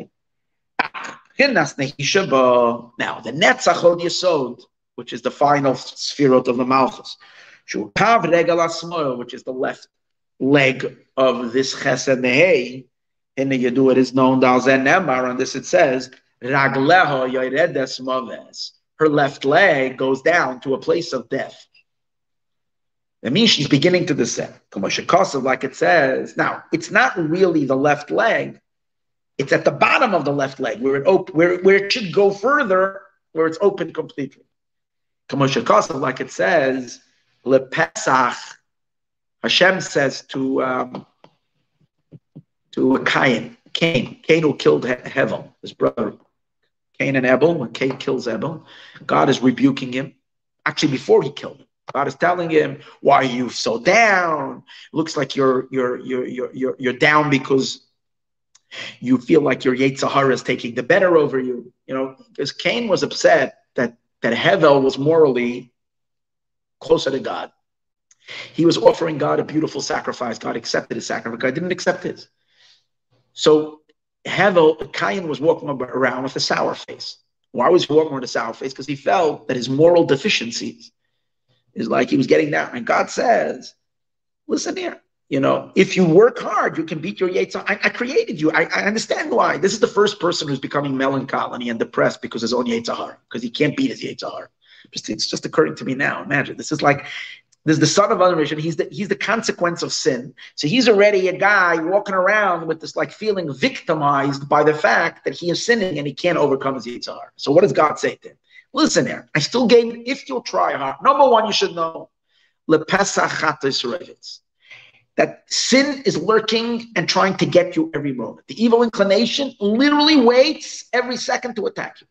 You got to be on duty. You got to be on vigilance. You have to be full, have full vigilance every second. You let you let go of the guard, he'll get you because he's ready to pound. I created you now, especially after the sin, with a constant hacker that wants to hack your soul. But if you if you if you intative, if you will if you will improve your way, say you'll have you'll have you'll have you'll be able to beat him. No reason to be depressed. It's in your hands. It's in your hands. Don't be a victim. Be strong and overcome. In the end, he didn't listen because he killed his brother because he was, you know. In any case, but what is the words Hashem uses? Hashem says, lepesach, to the entrance. Chatos rovet, sin is lurking. What does that mean? Who's sin? Sin, in the broader sense, represents the entire realm of evil, all the satanic, demonic forces, which actually attack a person and, and, and lead a person to sin. Part of that, that element. Where is it lying? Where does it lay? By the entrance. So Rashi says it means which entrance are we talking about? The entrance of the womb which means as soon as you exit your mother, that that moment you're already you're already gonna you're in the battle. You would think innocent baby, it's so cute, so nice. No, no, no. It's got gates there already. The first moment he's born. Doesn't let his mother sleep, doesn't make that, drives her insane, doesn't it's already horror. Evil inclination from the second. It's that entrance. But over here, he's learning it on a more spiritual level. Pesach is the entrance on the bottom of the hay. That's the that's that's the end. That's the opening of the hay, or the opening of the ches, the opening of Malchus. Over there, chatos rovet. Over there, sin is is lurking. Like the Zohar says, "V'hainu the yenikas achitzonim," and that is because the the deriving of energy that the chitzonim, the external forces, the forces of evil take, mascheles mechalala pasuach lamata, in spiritual origins above, from the opening at the bottom of malchut, of the of the bottom of malchus of malchus, from that from that vacant space, from there is where there's already the desire of the klipa to steal energy from malchus. What is that like? It's like the public domain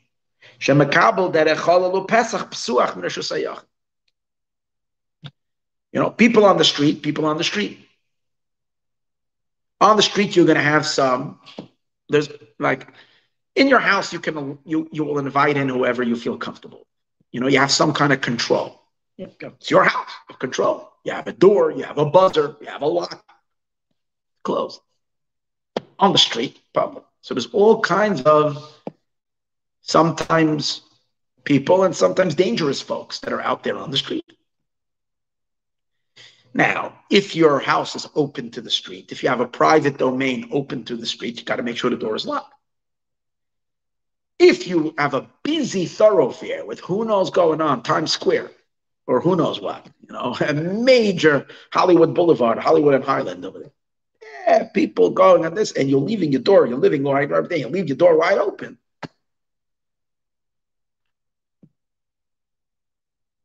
you're going to come across some really undesirable company in your house. And a lot of things will be missing. that's obviously.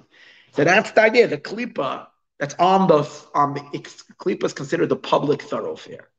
Malchus is the private domain, but that's where all the cash is and all the money and everything. Especially if, right, if you're leaving hundred dollar bills on the table, you're gonna, you know, you're, you're, you're in trouble. Stacks of cash, problem. So that's where the Klippa wants to get in spiritually into Malchus through the opening door. The Ainza, now let's take a look. How does this apply to a human being? We are all, we are all closed in general. We have, you know, intellect, emotions, and stuff. That's our internal structure. Then we have our malchus. What's our malchus? Our Malchus is our in our Malchus means royalty and communication. So Malchus is our communication with the world. Where do all, all kinds of unholy stuff get into us and drain our energy? From where? When we're private and we're closed and we're in the inner world, no one's getting to us. They get to us when we open up the door. I'll give a simple example. As long as you're living, you're davening, you're learning, you're okay. But once you feel that you need your phone, so you open your phone. Ah, you opened up. Now you open the door. Facebook, you open the door to here, to Instagram, to TikTok, to this. The more doors you open up. so what is going to happen? They're out to catch your soul. The advertisers are out to get you. All kinds. They're all lurching all over the place. They're following you. They're looking and they're trying to get you. They're trying to get. They're trying to depress. They're trying to down you. They're trying to pull you. They're trying to seduce you. They're trying to get grab your attention. That's the idea. That's the idea of the, the inch, the outwards. The, you're going out of here. You're going into your malchus. Malchus now. You need to go out because without malchus, you can't you can't elevate the world. You can't. You're not going to have any. You're not going to have any influence. You need to open up. Someone asked the question: Should I get a phone or not? Meaning a smartphone, or should I keep it? I give you all the reasons not to get one. What do you need it for? What do you need it for? Sit in shul, learn and daven. You'll have so much less distractions. Finish, you'll be okay. But if you're someone who can influence the world, if you're someone who can give classes and teach and to inspire and give, and you can, and through reaching so many people and sending out stuff and this and that, you need it. Because if, you, are not going to have that, then your, your, your, your, your influence to the outside is going to be very, very limited. But at the same time, you're opening up yourself to influencing out. You're opening the door for things getting in. Stand there. That's why you need a lot of shmira. It's a very big deal to go and open up a door to the outside. So it means more than just opening your house and walking out of your house. It means all the instruments we have today that give us access to the whole world as it gives us access to the whole world that gives the whole world access to us.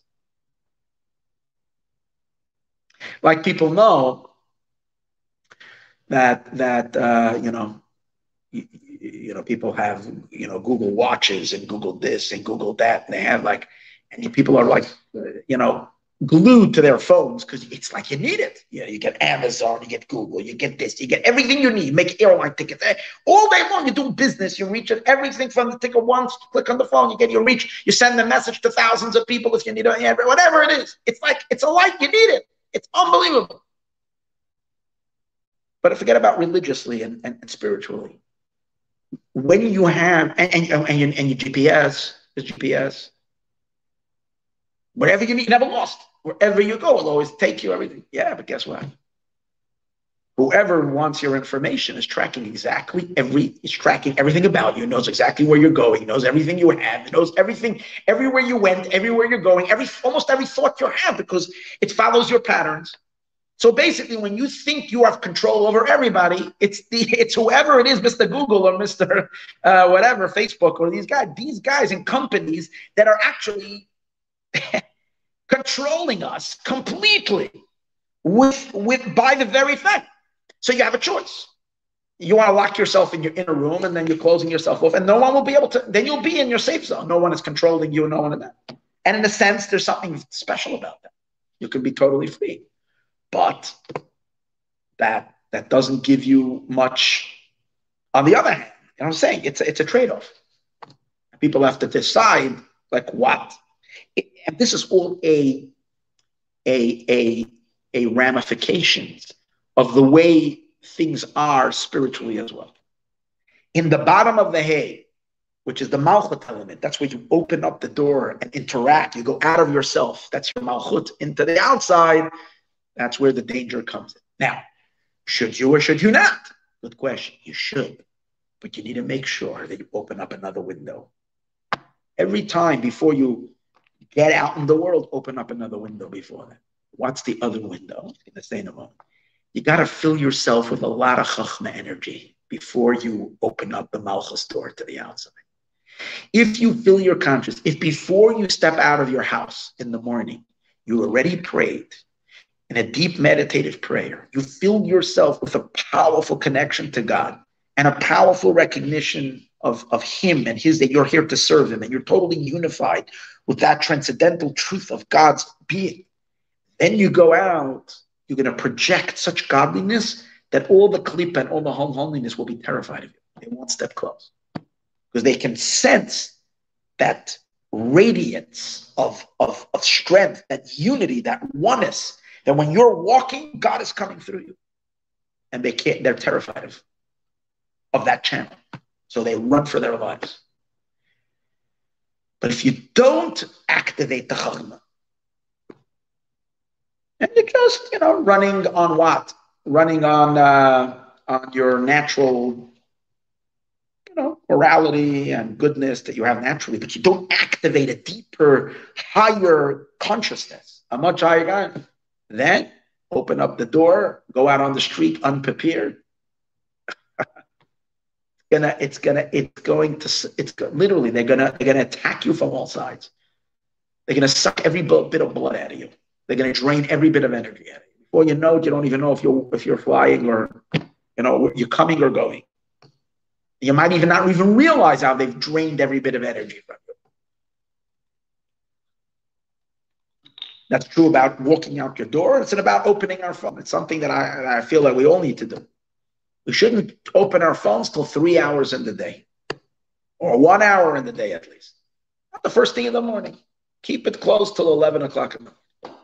Don't even look on your emails. No, don't, don't look. Spend two, three hours first praying, davening, connecting to your children, to important, like in a deep, real inner way after you deeply anchor yourself with a deep strength of who you are and what you are, what your purpose in life is, and what your connection is on a deeper, meaningful way, then you can open your phone and move yourself out into the outside world. Because then you're going to be a projector of goodness and power through it. The klipa won't have energy over you. But even if, you, if you're still laying in bed and already you're opening your phone, before you even got to say Modeh Ani, or even if you said Modeh Ani, but you didn't even, you know, and you're already checking what's going on. You lost before before you even get out of bed, you're already finished for the day. The klipa has you around its finger for the rest of the day. That's the idea. You got to open the window on the left side first. The window is going to explain. The window on the left side is, since it's right on, under the roof and the roof is chachma, it's a window on the top to allow chachma light in. It's, it's like the security camera, but over here, in this case, it's allow godly consciousness in, a powerful radiance of godly consciousness. Before you open up your bottom, before you open up your shop at the bottom, make sure you have your left side, the upper point over there open where the chachma light comes in. Then there is chachma and there is bittul, and then you'll be a matzah all day long. There's no haughtiness. There's no klipa getting in. There's no. If not, it becomes chametz, saor, yeast, inflation, and infection. Klipa's gone. That's it. That's the nekudah. Let's read it inside. Um, the uh, Uh, where does the klipa come in? In the bottom. Because the forces of unholiness, they stand below. In the Kabbalistic terminology, under the Netzach Hod Yesod of Malchus, in the ten spheres of Malchus, they have no access, but beneath it, they stand. It's like the letter Chetz, Dafka the three sides of the of the letter are closed. Mikol tzad from every side. From there, from the three sides, they, it's closed because you don't want to allow any energy to go out. And the bottom, it's a free, it's a free open window. Everybody can come. But in the letter hey. So what's the benefit of the hey? There is another regel, there's another opening between the roof and the left leg. And this entrance, moida, this window, moida al This window is indicative of chachma light coming in, shining in. Why is it showing on window? Because it's bedugma lepesh adam. It's it's similar to the mouth that's in a person.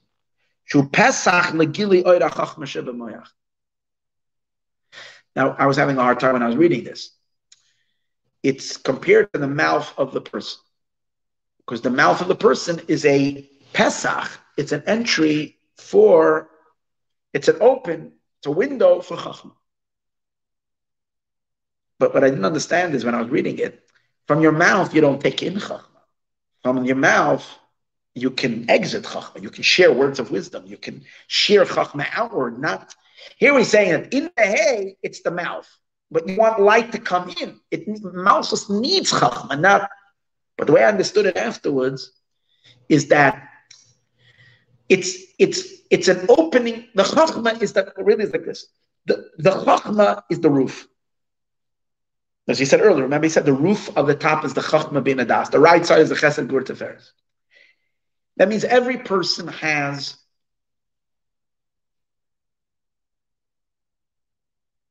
a power of Chachma in his soul. Every person has the emotions. The problem is the question is, does your Chachma have a mouth? Does your Chachma have a voice? Does a Chachma, ha- does your Chachma, did you turn on the transmission coming from your Chachma? Did you turn on your Chachma channel? Did you give your Chachma a mouth?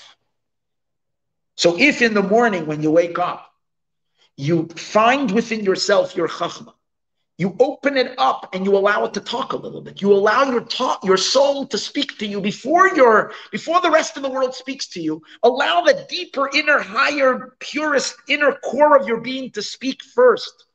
To lay, to create within yourself your your your, your outlook on life to give you a, a, sense of where you're going, of what your what your what, what your entire being is all about. So that's the idea of giving the mouth, giving the chachma a mouth to speak, which means from the roof creating an opening to pull down the light that's in the potential in chachma. In the ches, even though you have the Chabad Chagas, it's like a, every person has the power of Chachma in his neshama. We have the power, holy emotions in our soul but not necessarily that you give it to speak. You give it to open it. You give it to reveal itself. That hole on the top, that space, that window is opening up the chachma to channel into the space to reveal its its its truths, its its knowledge. And that's what it says, Pia Pascha b'chachma. She opens her mouth with chachma. That's malchus, which is the ches and the hay. But Malchus represents, Malchus is the Shekhinah, Malchus is every single Jew, every single one of us. We're all part of the Malchut experience. But we all and we're all sent down into the world to deal with the world, to elevate the world, which means that we're all, we're all, we're all vulnerable, but we all have this enormous, incre- incredible task to elevate and sublimate all of creation, to bring godliness into a dark world. But it's always a danger because whenever you're put into a place to influence, instead of instead of God forbid we influencing, we can become influenced. So how do you keep it that you're the influencer and not the influenced? For that you got to start off continuously by opening up your own chachma. The chachma sheba has to be activated and open, and that's the window that you open up. So the first thing in the morning, open up the window shades and let sunlight into your house. And do it not just before you walk out, before you pick up the phone, before you talk to anybody. Open up the shades and allow sunlight in. And this and, and, and let that be symbolic of wow. Allow godly spiritual light to first infuse you. Fill yourself, saturate yourself with the truths of Chachma. Maybe it takes a little Torah study, meditative prayer. And then from that place of strength, then you can open up for business. You can open up the shop at the bottom. You need to open up the bottom because you need to go out to influence. But when you will go out, you will meet only the good potential that's outside, and the bad guys will be running for their life because there's such a projection of, of godly light coming from you that the klip is afraid of it. This is again, this is the way I understand what he's saying. This entrance to Pesach Chabad. It's an open window for the Chabad, for the Chachma bin Adas, Shebekav Vegaga Elyon. That's in the Kav and in the and the upper. Maybe this is the reason why it is Hasidic custom that eh, before davening, even before you pray in the morning, you should always learn some Hasidic, some Hasidus before davening. What's Hasidus? Hasidus is these holy teachings that we're learning now. What are they? It's the teachings of Chabad. Chabad is Chachma. So if you right away in the morning, the first thing you learn Hasidus, what you're really doing is you're opening up that window. You're becoming from a Ches. You're becoming a. Then you'll be humble and, and, and surrender to God all day long. You won't become an inflated ego, which has to do with all the klipa getting in. And then you'll be so potent and so powerful because you'll be in a divine ambassador in this world. You're not, you're not walking yourself, you're representing a powerful, infinite being that's coming through you. You'll be a matzah all day long. And no chametz there. Because you'll be a hey, not a, not a ches. But if you don't learn Hasidus in the morning, instead you grab your phone and spend two hours looking in the news. And then you start thinking about, okay, now I'm going to go daven or I'm going to go this. Done. Might as well go to sleep and wake up tomorrow. Try again. Okay. This it says by Malchus. It says by Malchus. Pia pascha b'chachma. Her mouth she opened with wisdom. It says about Malchus, her upper mouth Hazehu Gili or Chachma Malchus Tatzilus. it's the revelation of the light of Chachma that's in Malchus of Atzilus. The Yedua it is known she she'ein achiza klal lechitzayim bebchinas hachachma. The chitzonim, the extraneous forces, have no power where there is chachma. Chachma they can't corrupt. Chachma is such an acute, such a sharp, such a powerful uh, um, um, radiance of truth that it can't be distorted. Instead, the klipa just melts from it and runs from it. Doksiv, it says in the pasuk, Yamusu They die, but not in chachma. That means the whole power of death, which is the power of the unholy, cannot survive. It, it doesn't exist where there is chachma, where there is a radiance of chachma. Because over there, there was no shattering in the vessels on that level. The whole power of the klip is only from the level where there's the shattering in the vessels. From Chachma, there was no shattering in the vessels. The shattering of the vessels begins in Bina and primarily in Das and downward, but not in Chachma. So that's where death starts. It's only in the emotions. Like it says in Eitz Chaim the alkane, and therefore aim Pesach Zushim Yanika Klal There is no Yanika from this entrance. Not only is there no the chitzonim can't come in from the from that left window. There they wouldn't even dare come through. But but if your left window is open, then even in your bottom window, the chitzonim won't. The ain mi pesach zu shum yanika klal chitzonim. Even in the lower um, um, space. Shebehay, that's in the hay, the lower, the bottom, the chitzonim are the extraneous forces are not able to come close. It may because the radiance of chachma shemeir bepesach hanal, which is illuminating in, in that entrance. Another, I'm going to give you another manifestation to this another one of the qualities of being connected to a tzaddik, to being a chassid, is to open this window to chachma. Because the a rebbe, a tzaddik, is chachma. Because they're in a state of total bittul tasha. They're in a state of oneness with God.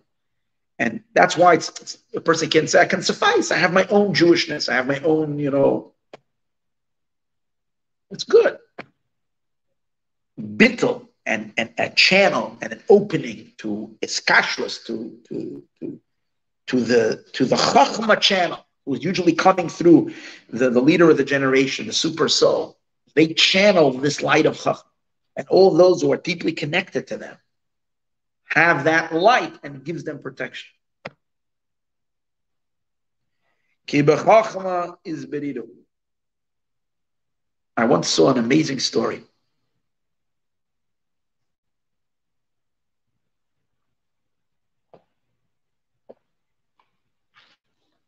One of the sons of the Michal of Zlochev, the great Hasidic master,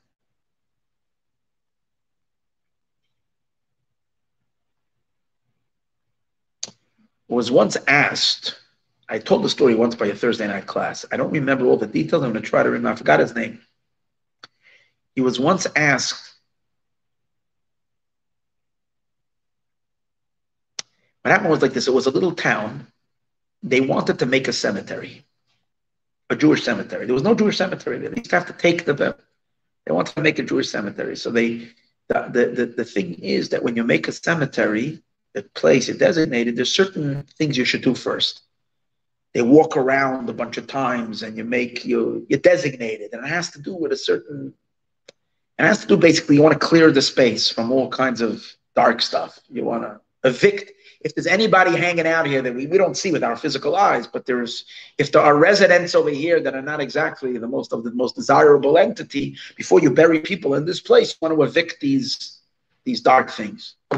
So they now you can there's a certain process you can do, but obviously you want you go to a high caliber tzaddik, a rebbe, a great person, and you have him do it. You know, these guys know how to chase away the bad guys. So uh, he came and he did whatever he did. And then when he left, he went back home. He encountered terrible things. His horse died. Had an accident. Like all kinds of things happened. I think his father came to him in a dream, or he himself said in the end what was going on. Again, I don't remember all that. He brought a pasuk, um, a verse that that that expressed this idea that somehow, oh, I got it, I got it, I go, huh? He done uh, uh, uh, Nachash. Alle oirech, hanoishich ikve sus, acher.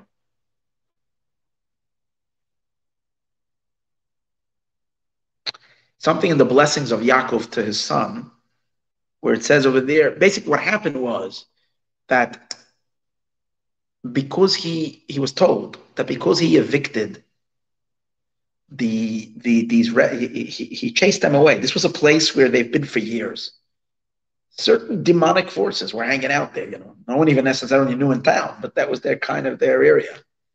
And when he came and he evicted them, they got very upset. You know, so they wanted they took revenge on him, and they were going to harm him. But in the end, it kind of it, it it it was transferred to his horse and to his this and was that, and he survived, and he and he learned to end the pasuk. So I read that story and I was thinking an amazing thing. Here's a big rebbe. He's a big student of He's a son of Reb Michalos Lotcher. He's a great holy Jew. He evicts the Klippa from one place, and he's in such danger because of that. And luckily, he survived.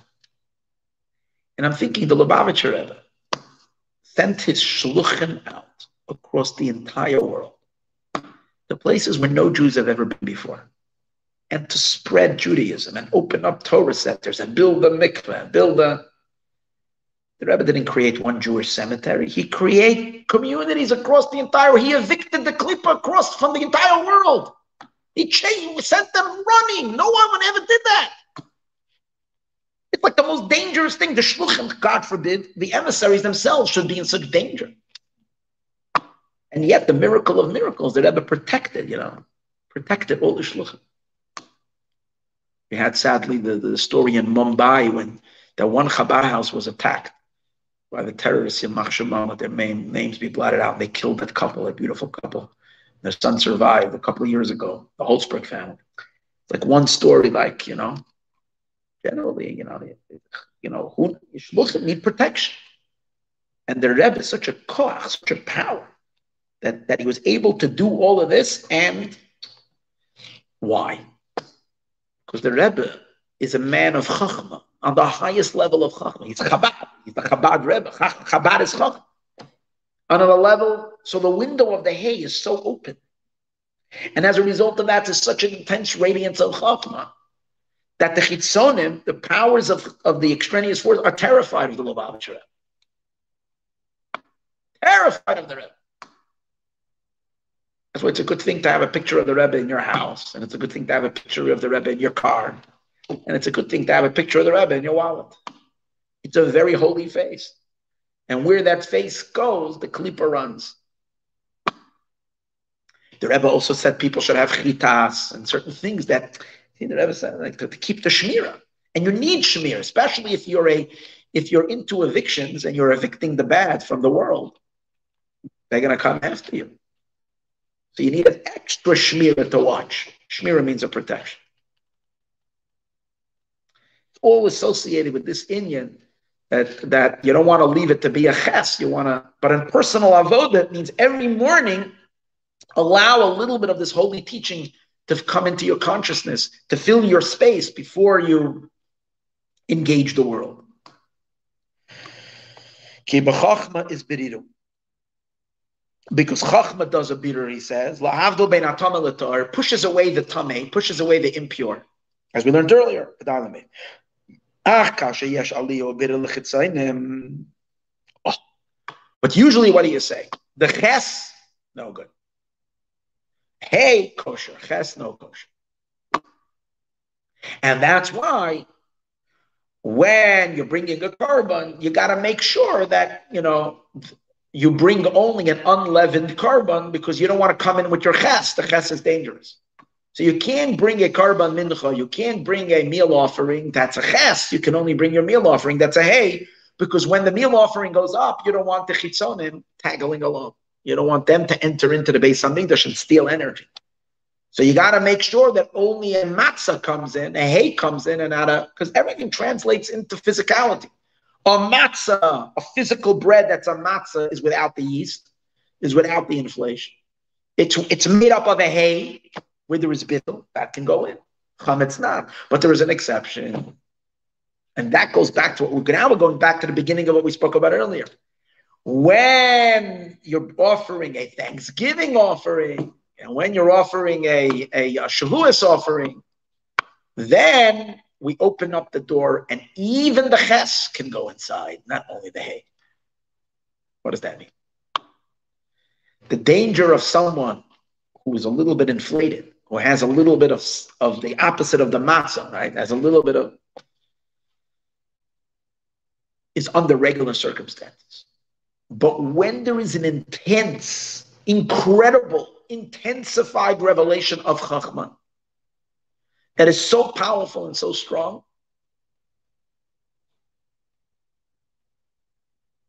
then it then there's no problem. In other words, it's able to even allow a ches where the chitzonim are hanging on to, even them are allowed to come in because they won't do any damage because the lights of Chachma are so powerful and so strong that it can it can it can elevate and sublimate the potential that's there even where there is even where there is negativity. Ah, so, so it's interesting. The, so what he's basically saying over here is that there is it almost seems like a contradiction. We're saying where there is chachma, let, me go back. Where there is chachma, it becomes a hay. The chitzonim can't go there when there is chachma light. The extraneous forces can't come, so they run away. Then we're saying that by a korban toda, when there is a heavy dosage of chachma, we can allow the chitzonim in and there's no danger. So hold it. When there's chachma, there's no chitzonim. When there's chachma, there is like what is what is Chachma doing? Is Chachma protecting from the Chitzonim, or is Chachma elevating even the Chitzonim? Even chitzona means the extraneous forces. Which one is it? And the answer is it depends what level of chachma. This is the way I understand what he's saying. Earlier, when we're talking about the hay, we're talking about opening the window, allowing chachma in. It means you're activating the chachma that's in malchut. In general, we're talking about the level of malchus. In, in malchus itself, there is the roof of malchus, the chachma malchus. We said it's possible that that chachma doesn't have a voice. So you have to activate in the morning or right before you get out into the world, you have to activate your own chachma. And when you activate that chachma, it will protect. That level of chachma can't sublimate the klipa. It can keep the klipa at bay. It can push the klipa away. It doesn't sublimate. But when Malchus has an enormous treat, where it's not just opening a window to its own chachma, but where the world is being treated to an unbelievable revelation that happens in where chachma of atzilus, which is way above all the spheres, the highest spheres, when there is an a, infusion of light from that highest level of chachma, that chachma is so much more expansive and so much more powerful. That chachma has the ability to even be makariv, even bring close, like said in halacha. Usually, what is what is what is what, what does Torah do? Kosher, non-kosher. But then we said there's sometimes a special, special rabbi that has such ability that he can take what that which we always threw out and said is no good. He can say he can find a, a regular person would do that. It would it, he wouldn't he wouldn't benefit not the person and he wouldn't benefit himself. He would just that person would corrupt him. And I mean that relationship would be would be detrimental to the person doing it to both ends. So for for a regular person, you gotta, you know, that's good, that's not good. But the super, super tzaddik, the super is able to lower himself down and elevate even that which is very, very low and invite that in. So generally, we're saying that what? Where there is chachma in malchus, the klipa can't come there. And that means be a matzah, don't be chametz. If it's chametz, no good.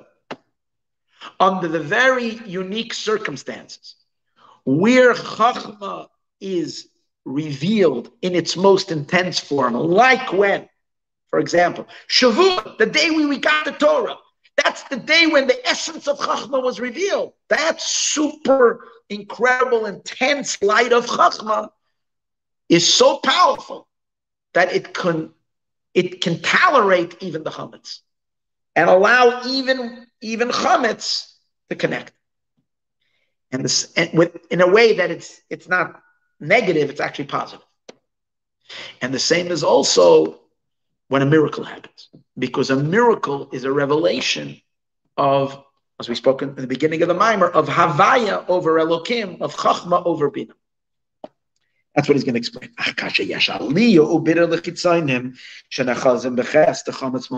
But when there is a elevation and a clarification for the chitzonim that are holding on to the ches of chametz below. Hainu, when is that? Inyan korban chalas chalas chametz. That's when we can bring even the the leavened bread. Shayakarev korban taida dafka that was offered by the korban taida, or korban shtei alechem, and by the korban of the two breads dafka v'loy bekarbon zulasam, and not by korbanos that are not them not by any other korban. Mishnah, like it says in the Mishnah, all korban minchas come matzah. So why these two korbanos? What's happening here? So now we explained on the next page. But understand the difference between these two korbanos and the rest of the sacrifices, we need to understand them out in Isaratam. What is the reason? So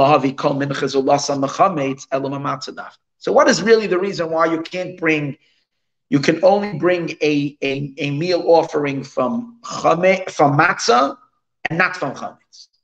And a chametz agashmi, what is chametz? What does the physical chametz represent?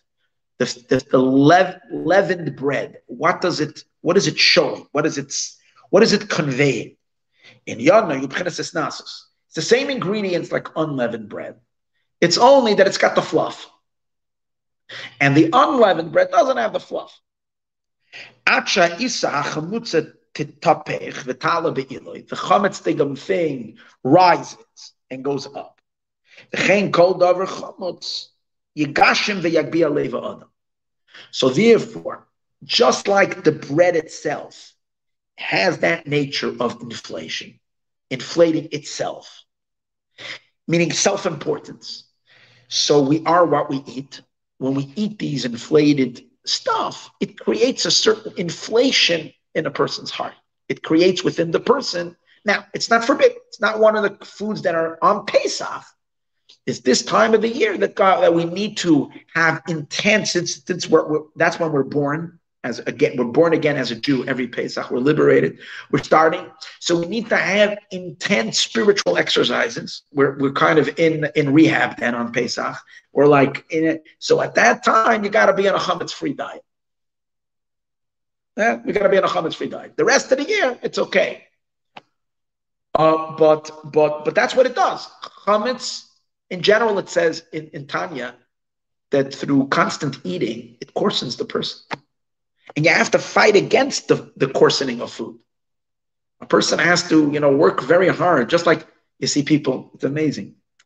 Just like you find people, it's just occurring to me, this is an example that I can't believe I taught Hasidus so many years, and this funny thought never came to my head. Maybe it did once. I don't remember ever. I don't remember in the 30 years I'm teaching Hasidus that this thought came to me. You're seeing in today's world that people are very, very conscious when they eat, that they have to like do exercise commensurate with they. Oh, I ate a donut. I need to go for an extra run today. I love it. I ate two French fries. Oh, that's going to cost me tomorrow an extra 20, you know, uh, sit ups.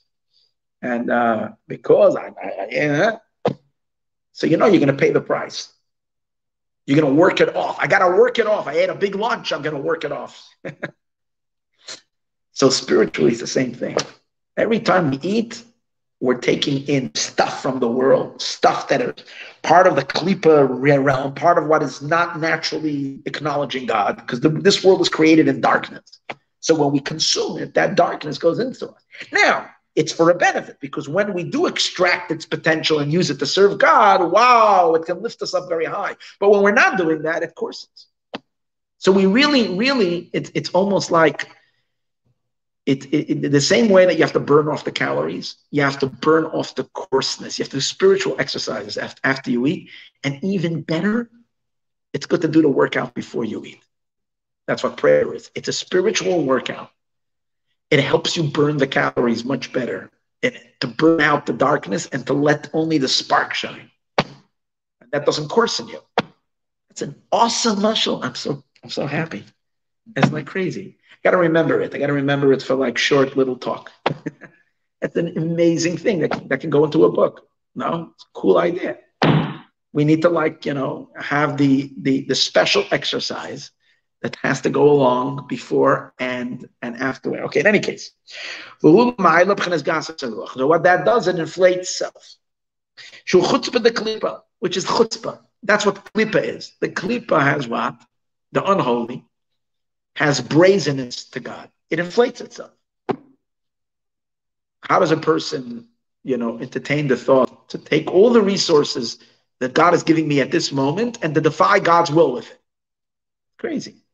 Every time we're sinning, we're doing something that God doesn't like. We're taking the resources that God is giving us, the health that He's giving us, the wealth that He's giving us, the peace of mind, the time that He's giving us, the, the everything. God to give it, and, and to use it against God. That is the greatest audacity. That's chutzpah. But that's what klipa is.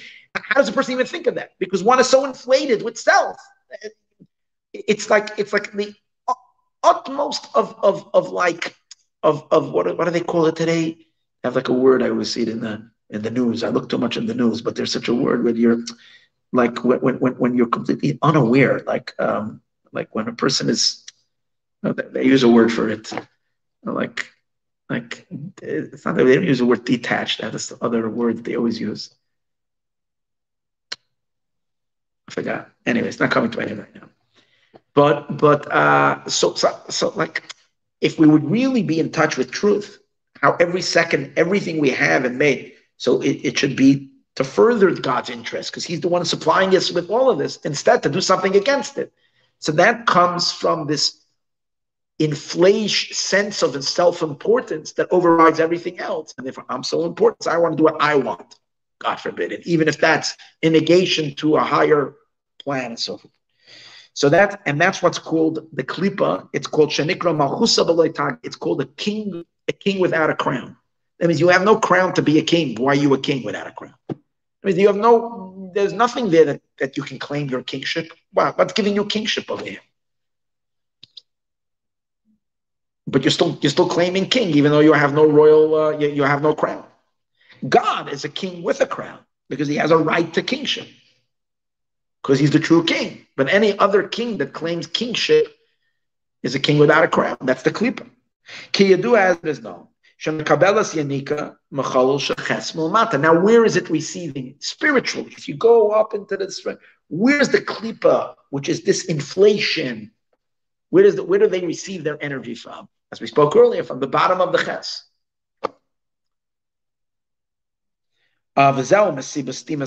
But and the reason they can take from there is because, as we said earlier, because the, the Chachma window is shut.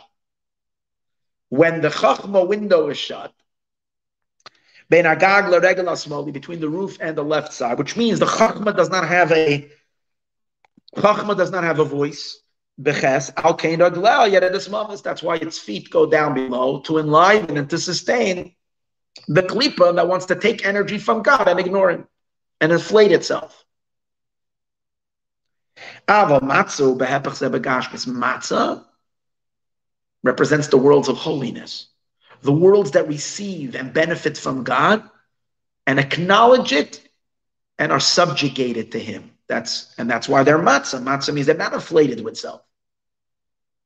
The ingredients that God puts into them, life, health, wealth, money, sustenance, family, time, uh, uh ear, breath, everything we have is all is put into them, and they don't add the one thing, the inflated self sense of I am and I have this all, this is all mine.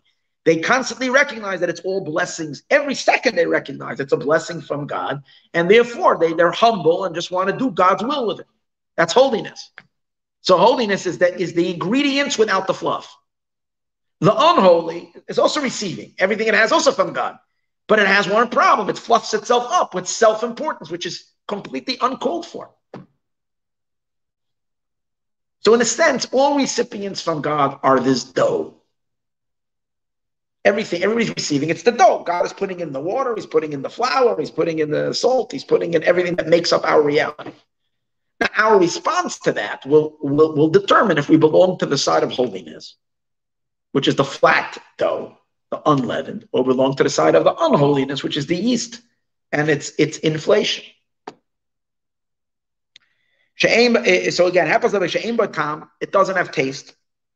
Therefore, when you eat matzah, simply, it's a good food for the diet, matzah, even all year round. Because it doesn't cause, it, it is a humble bread. So when you eat it, it, it leads to humility. It's a sense of, of smallness, lowliness.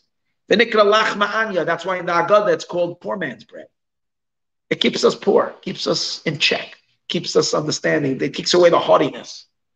Stated elsewhere. And above it represents the idea that there is bittul there, the bittul of chachma. That is coming through the left window that's up there on the top on the left side. Where when you have this bittel, the bat, the can't get to the person. As we said earlier. When a person has this illumination of chachma, which brings this surrenders, chachma is the power of koyach ma, the power of being bottom. When we have this luminance constantly shining, and obviously it takes work to activate this. When we activate it daily, so then we are klipa proof. We don't become haughty. We don't become full of self, and we stay our course in doing the godly thing. And then we can come close to God all the time as a sacrifice. We can elevate. We can connect, and we are given a pass to always access everything spiritual and godly. No one has to worry that we're going to bring in dark stuff with us because we're not carrying anything dark because we're in we're, we're, we're, we're on the holy side, on the holy team. But once a person stops being kosher Pesach, means they become chametz which means they become inflated with self, full of evil inclination, yetzer hara. And God forbid, even if they have like a holy soul, but they're full of leeches all over them, full of klipa that's like draining their energy. And when you come into that, let's say you want to come into the holy temple to do a little dance over there, whatever it is, the, the leeches will be dancing with you. Uh, and that and that's strengthening the leeches and strengthening all these entities. You're bringing them along. You're bringing the chametz along. That's why when this guy approaches the Beis Hamikdash, the doors of the temple shut. Say, no, no, no, no leaven over here. Go back home. Kasha yourself. Get rid of the leeches. Deflate the ego. Come back as a matzah. You'll be welcomed in. You want to be a chametz? You want to be a big, big, big, big, big, big tall challah? Go home. I know And that's the reason why all the minchas and that's why all the mincha in the Beis Hamikdash you can only bring matzah not chametz. Why now? Why is it the mincha? Now, why is it important by the this whole this whole um, uh, uh, uh, uh, uh what's it called again? Um, restriction is only by the meal offerings will we make this restriction. Why? Because the different offerings and the different sacrifices that there are in the temple, bird offerings, uh, animal offerings, each one is at a different level. Mincha, which is a meal offering, is a elevation of malchut, particularly. Mincha is malchut. In the word mincha, mincha is starts with the word mem nun, which represents mayin nukfin, feminine waters. It's the malchut rising upward to connect to God.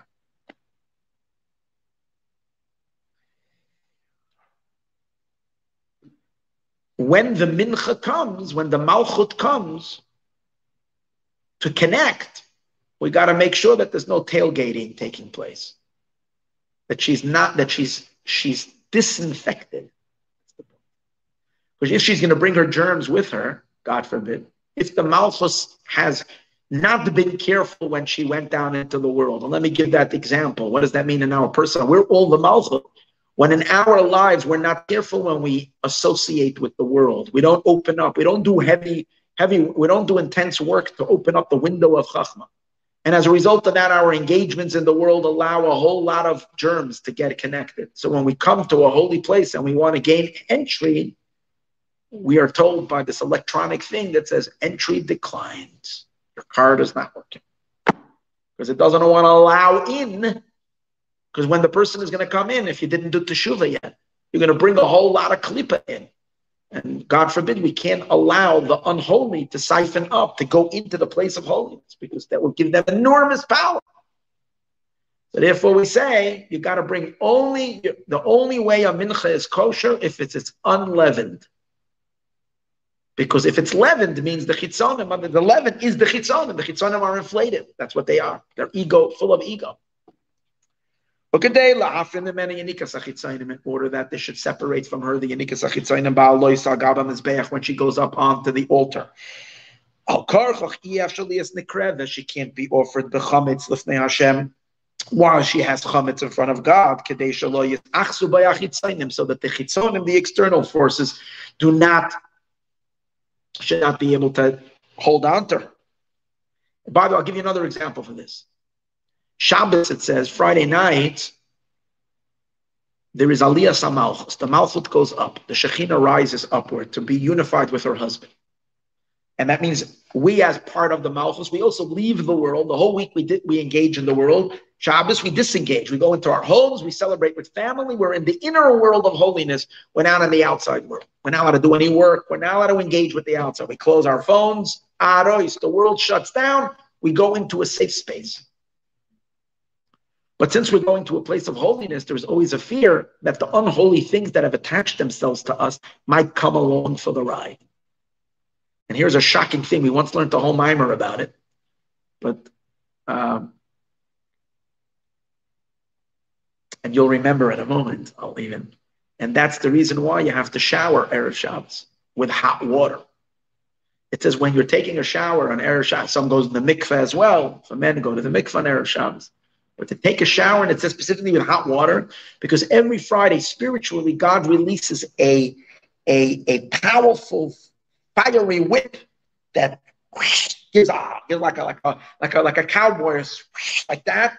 So it comes out this this cosmic, powerful thing that of fire and what it does is it separates the klipos from the Shekhinah and it throws the klipos down and it keeps it, it basically disinfects the Shekhinah. So when she goes up, she goes up pure without any of it. Just like a hot shower takes away the germs and things that might have gotten on the body.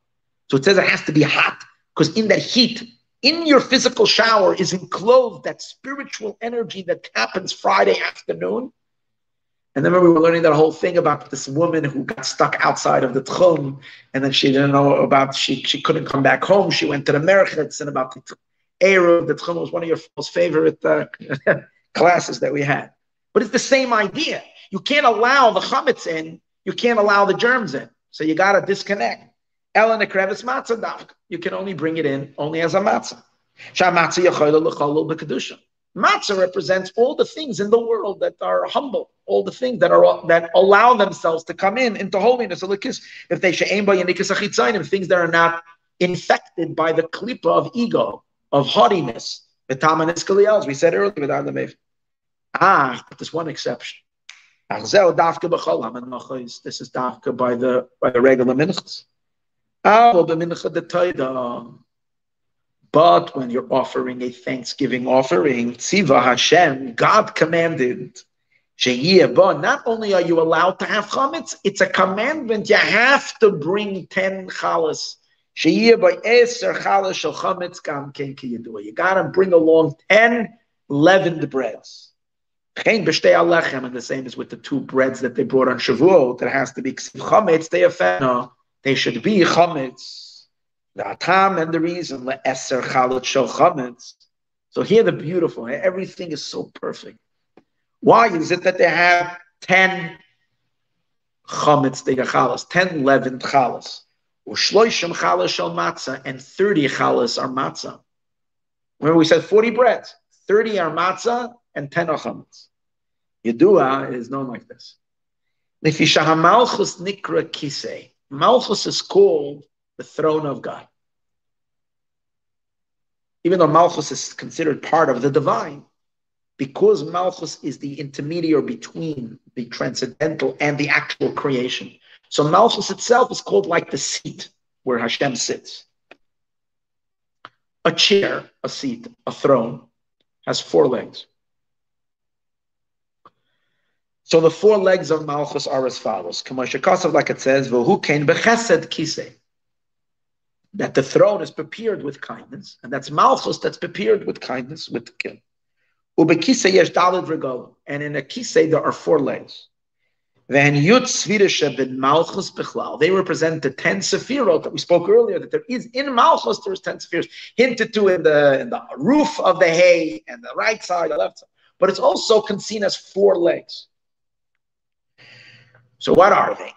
Regala yamini Avram now, the legs over here are, are, are, primarily the emotions. The intellect is maybe, it's not the legs, it's the seat itself. The, roof, the, the roof of the, like a chair has a place where you sit. That's the Chabad. But then the legs, the right leg is Chesed. Avram, we know, is the right leg of the Merkava, the right leg of the of the chariot. Yitzchak, who is Gevura, is the left leg. Yaakov, who is Teferes, is the third leg. And what's the fourth leg? King David, Malchut. Malchus Sheba Malchus, that's the fourth leg. Now, in which part of Malchus does, is, does Malchus interact with the unholy? Malchus Sheba Malchus, the Malchut element of Malchus. That means that's why King David is the one who's the most vulnerable. He's the one who's the God's favorite, and yet he, you see his life full of turmoil, and he's always praying. His enemies want to get him, and he's doing tshuva for sin, and his entire because he's the struggling element that's struggling with the klipa, with the darkness. And that's why only that, and that's why when you're bringing a mincha, which is malchus, you're bringing 10 breads, four types. Because in chesed itself, one type of bread is the chesed. But it's 10 breads because in chesed itself, there is 10 sefirot. In the chesed of malchus, because everything is 10. In the gevura of malchus, there's 10 sefirot, so that's the other 10 breads. In the tiferes of malchus, is also all 10 sefirot, and that's the 10 breads. These are the 30 breads, but these are unleavened because on the level of an Atzilus itself, there's no ego. There's no, it's purely divine. It's purely holy. Over there, there's no, germs can't get in there. It's complete. But in the fourth leg, that's where Malchus goes down low. Over there, it gets, it gets, it gets infected by the yeast there there is the the the vulnerability to the klipa. And what has to happen? And Hashem says, so usually you say, you know, disinfect before you come. And if you can't, then you're not coming in. But on a special occasion, like on uh, Thanksgiving offering, when there's an um, and we'll see why in a moment, since the Chachma energy is so strong then, then even a a even the chametz breads are also invited in, as he says. Malchus, the malchus is malchus of malchus. David, and that's the element of David. The shalish and the golem shem chagas and the three legs which are the chesed gvurit tefares hakol adayim b'chinas atzilus. They are on the level of atzilus. She'ein be'em achiza klal lechitzonim. The chitzonim don't have any access to that. The noiga de biyav, the klipa noga of bri yitzir and asiyah. But from the fourth leg, Shu Malchus, the Malchus, which is the Malchus of the Malchus. He said it has ten spheres inside. Gamkein, watch. Sharshu. The concept that Malchus is built from the highest spheres, so therefore it has in every element of it, it has all, all ten. Which that's where the Eitzadah starts. The Al Yesh Eser Chalat Shel. There is 10 chalas of chametz, 10 breads of chametz of leaven, neged yut svirois the malchus, corresponding to the 10 spherois of malchus of malchus, shenachazim ba'achitzainim, and where the chitzonim, the external extraneous forces, can get in, can become, you know, can hold on to. Spheres the noiga through the ten spheres of the klipa of noiga. Like it says, her feet go down in the klipa. Like we said earlier, that in the ches, which is the part which is the vulnerable, the open bottom, which is the malchus of the malchus. Canal, but pirishois ches the chametz of the letter of ches of chametz. The shloishim chalashal matzah. And what are the 30 matzah breads? Neged pchenas chagas. They are the chesed gevurah teferes of the throne, the three legs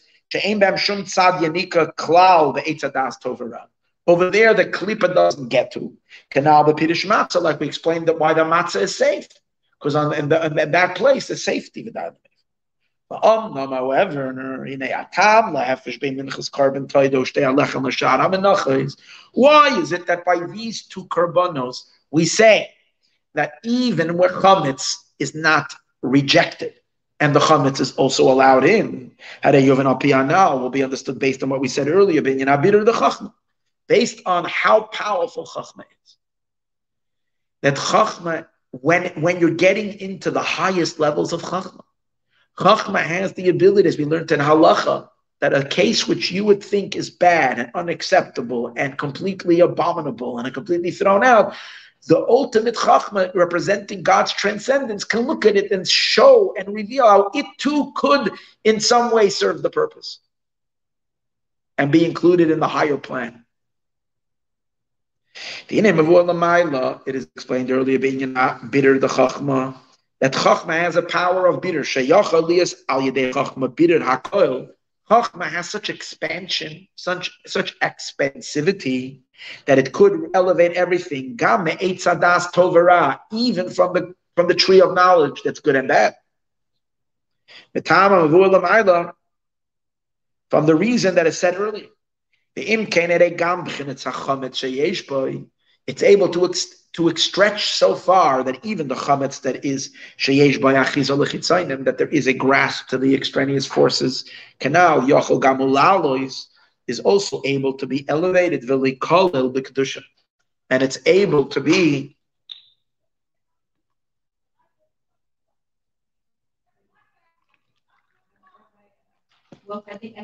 Yeah, you move the car? Yeah.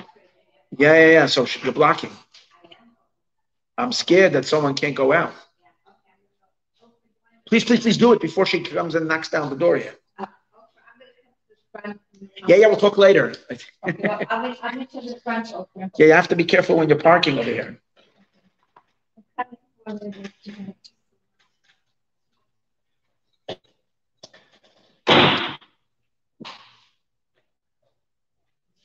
Is she okay? I just want to make sure. Where did she park? It's okay. Yeah? Ah, she's not even from you. It's okay, she's coming to the front. Thank you. Take care, be well. Talking about the chitzonim coming and, and yelling and making a fuss. Yeah? Maybe we should invite her in now too. The one who's yelling. Now that we can elevate even even the farthest, we should bring her in as well. No, maybe. Not Pesach yet. Huh? No, Pesach you can't have the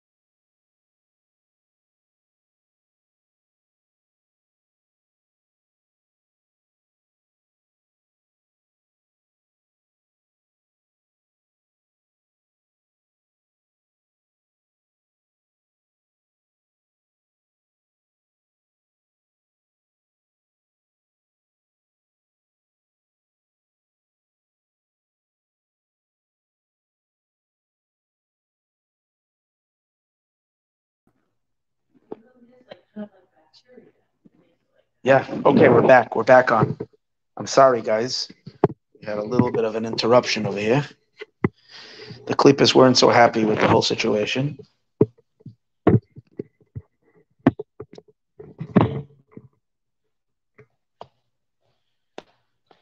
Okay. The almond in here, okay, welding over here. Um, why is it though? Uh, because because there's such a powerful revelation of Chachma, then it allows even the chametz that there is achiza lechitzainim, even where there is this bacteria. It too can be elevated in holiness. Through the beer of Chachma. Through the bir of chachma. That's why by a korban toida, they offered even chametz. Biyut chalas neged yut spheres tenoiga. In these, only in the ten chalas, where the ten spheres of malchus of malchus lowers itself down into the ten spheres of klipa of noga. Since korban toda is coming in a manner of of, of, of acknowledgement and th- thanksgiving korban, and we said that the thanksgiving, that whenever you're you're surrendering your mind completely, you're touching upon such transcendental levels of the divine of chachma, but not the chachma that is usually shining in malchus, a much much loftier level of chachma. And therefore, it has that ability to break the ordinary rules and do an exemption and to exempt and allow in even what is usually not allowed in. The dynamic. Alkan, and therefore Omar Mizmor Letoida. That's why by the korban Toda, what are we sing? We sing about halacha, because that's what Torah does the same thing. Also Hashem Kala All the elements that have been leavened in the world are singing to God because they, they too are allowed in. But also, what does that mean? It doesn't mean that you allow in the klipa. It means that because there's such a powerful radiance of Chachma, the lights of Chachma are going to break even the toughest klipa, even where there is chametz, and shatter the ego and, and, and bring out the potential. In other words, by every other korban, you have to, you, can't come in with the ego. When the ego is coming in, you're already you're, you're disqualified. Get out. Go work on yourself outside. Un, deflate your ego. Become a matzah, and then come to the temple. Over here, we allow everybody into shul, even those that are ego. But we know because the power of the holy day of Yom Kippur, or like I give an example of such a day, is that even people that are not have not prepared for Yom Kippur or have not this, when the lights of holiness will come, it will break the klipa and will extract their there's a, in other words, it's not like now it's okay to bring in the klipa. It we we know we can rely on the chachma to bring out the potential, even where regularly, based on the regular laws, we say it's not ready for elevation. And here you could have, that's why the word hariyu means two things. Hariyu means shouting out. Hariyu also comes from the word smashing. Because the, the power of Chachma is so strong that it will smash even the most arrogant of Klippa. It will smash the Klippa. It will break the haughtiness of the most haughty.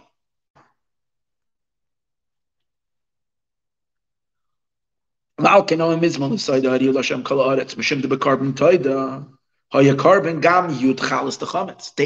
even the ten chalas of chametz. Because everything is brought in.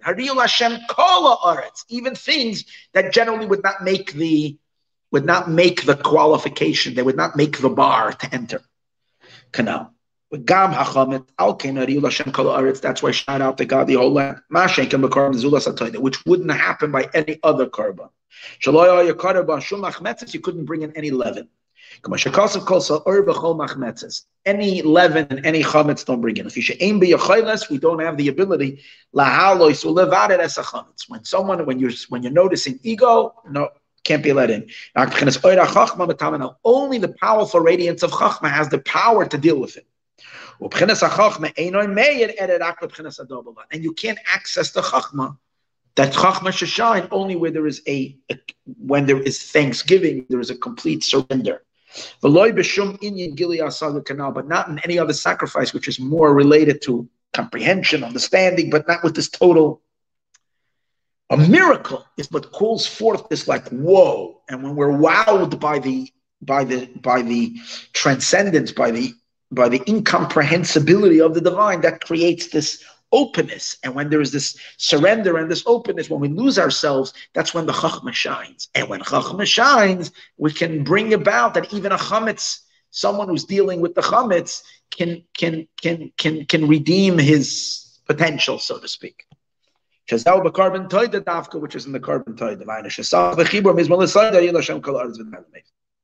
Now, the other time that that is done is not only by korban taida, but also by the two breads on Shavuos. Why? Because we said in Torah, we also access that energy. And, and Shavuos, God gave us the Torah, which is the essence of Havaya. Chen korban shtei alechem b'Shavuos and Shavuos. Hu b'chenas ha-chachma, which is chachma davka, v'al kei nemar b'mincha shtei alechem, chometz te'afenu. You should offer it as chometz. Kini Yadu, as it is known, the Bismar Matan Torah, because at the time of the giving of the Torah, Oz Olu Yisrael, the Kabbalah, and Allah. Then the Jewish people rose up to receive from the supernal Chachma because Torah comes from the highest level of Chachma. And with the power of Chachma of Torah, levadet hakoil, to purify everything, to elevate everything. And that's why it says that chametz you should you should bake it. That even chametz can be elevated. Like it says, when God came down on Har Sinai, when God came down on the mountain, on Mount Sinai, it was to correct even the uncorrectable. Hashem is coming to redeem and to fix the entire world. It was such a high revelation. For example, we know that until the giving of the Torah, we couldn't redeem anything physical. The only way to connect to God was in the spiritual range. Once the Torah was given, we could access and connect even in the world of ego, even in a world of such density, because the, the lights of Chachma came down in such a powerful way to allow us to rectify even on such a low on such a low plane. It's that power they can reach even into the desert. Desert is generally a place of unholiness. So now we understand the difference between all other sacrifices to the korban toider, and the two breads. And that's why it says, that's why the sages say all the all the all the meal offerings was matzah. Come as matzah without toida. The kavod Okay. Now it's interesting. I'm just going to add one more thing. In the bottom over here in the footnotes, in the new print, he brings and add an explanation from the Mittler Rebbe, where the Mittler Rebbe distinguishes that there is still a difference between the Toida, the Korban Toda, and the two breads of Shavuos. By the Karban Toda, only 10 challahs were chametz, and the rest of the 30 were all were all matzah. But in the two breads of Shavuos, the entire thing was chametz. So he explains based on what we said in the beginning. Remember, I was telling you in the beginning that even though both, where there is acknowledgement that's related to miracles, where we surrender and we experience Havaya, and in Torah, there's both a revelation of Havaya. And when there is a revelation of Havaya, there is the, the, the, the this higher, right, this higher potential. Yet we spoke that in Torah, it's stronger than in a miracle. Remember, that was what I said at the beginning of the class today, that if Torah exceeds even than in a miracle. So that expresses itself over here as well. The fact that that 30 of them are matzah and 10 are, are, are chametz means, this is what the meaning he explains, means, number one is that you can only deal with a little bit of ego. Most of it has to be matzah. And even when with the little bit of ego, what's happening is the way you're fixing it is at that the, it's a minority. So it becomes like it kind of like gets together with the matzah. It kind of get, goes along with it. It's kind of like swallowed up together with it.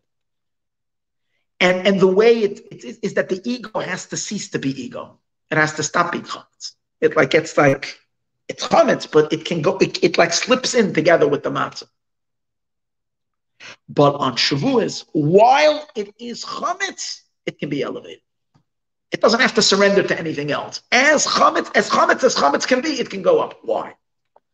So he explains because in a miracle, I'm sorry, in a toda, it's not the revelation of Havaya himself. It's only a radiance of Havaya that's felt. It's Havaya shining in the name of Elohim. So it's only the external part of Havaya that is being that is being revealed. Since it's only this external part of Havaya that, it, that is being revealed, its level of expansion and its, its level of um, capability still has some kind of a cap. And therefore, it will only allow the chametz in if the chametz can do, even if it was chametz already, if it can flip over and become matzah. In other words, if someone who's full of ego can kind of bend himself, and then it can be to utility of holiness. But while the ego is ego, it can't be it can't be used for holiness. But when the essence of Havaya is revealed, here's the then the then the something doesn't have to become nothing in order to it to connect. This the the the the, the, the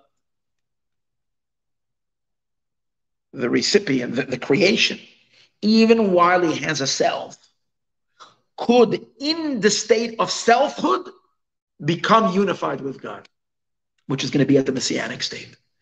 When the ultimate union between us and Hashem is going to be, even the sense of self importance will not be a contradiction to God.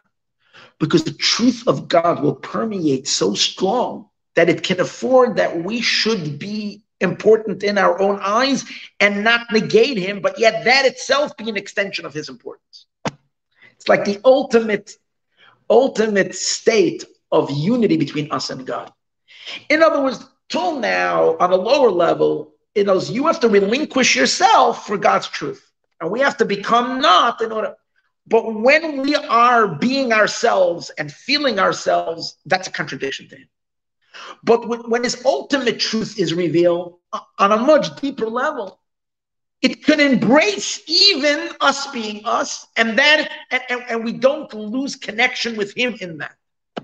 So the, the, the, the, the chametz can remain, doesn't have to even have bittul. That's what he says, very powerful words. The yesh, as it is a yesh, can unify with the true yesh. In other words, our somethingness will be ultimately a, a our sense of somethingness will ultimately express his somethingness. While we are something and not while, not while we are nothing. And that and that's what Torah does. What does Torah do? Torah halacha, what does it do? Halacha doesn't destroy things. Halacha makes you take everything and operate with that thing in accordance to God's will. And then it can remain as it is. It doesn't have to stop being. That's what halacha, what's so beautiful about halacha, about living a godly life. It teaches you how to be a you, but inconsistent with God. And you can be you and God at the same time, as opposed to it's either him or you which is every other way besides Torah that connects with God, requires a surrender. In Torah, it allows for the world to be a world. It's just, you have to align it with the rules of Torah. That's the chiddush of the Korban Toda in its in it because it's the essence of Chachma on a much deeper level than what I'm sorry, not the Korban Toda, the Shtei Alechem, the two breads of, of Shavuos, which is even stronger, far more potent than the than the than the than the Korban Toda, which is only a radiance of chachma. And therefore, even though you allow, even though you allow the chametz, you will, the chametz has to tag along with the matzah, but it can't stand on its own right. And the tag along with the matzah means it must learn from the matzah how to be humble. In other words, you want it to constantly be attached to the matzah, but you can't allow the chametz to stand on its own. That's the beauty of Torah, which it ultimately can allow the something to be a something and yet can and yet be a recipient of ultimate truth. Because it's it's revealing a level of God where God is not threatened by the existence of us. You know what? He is so absolute that us being us doesn't in any way threaten his, his exclusivity. It's us and him at the same time. And we are so comfortable and so aware of him that it the fact that we are have a an inner, you know, oomph to self is not is not is, is not dismissing us of him. It ultimately is the ultimate healthiest relationship where you can where a couple can both be one doesn't have to be silent in the other's presence they both can be and yet in their in their beingness they they see each other's being in each other's beingness it's the ultimate fusion torah accomplishes that okay there's the last part of the mimer which is continuing on to the next part which is ivdu hashem besimcha serve god with love we're going to leave that Be'ez Hashem for next week. L'chaim.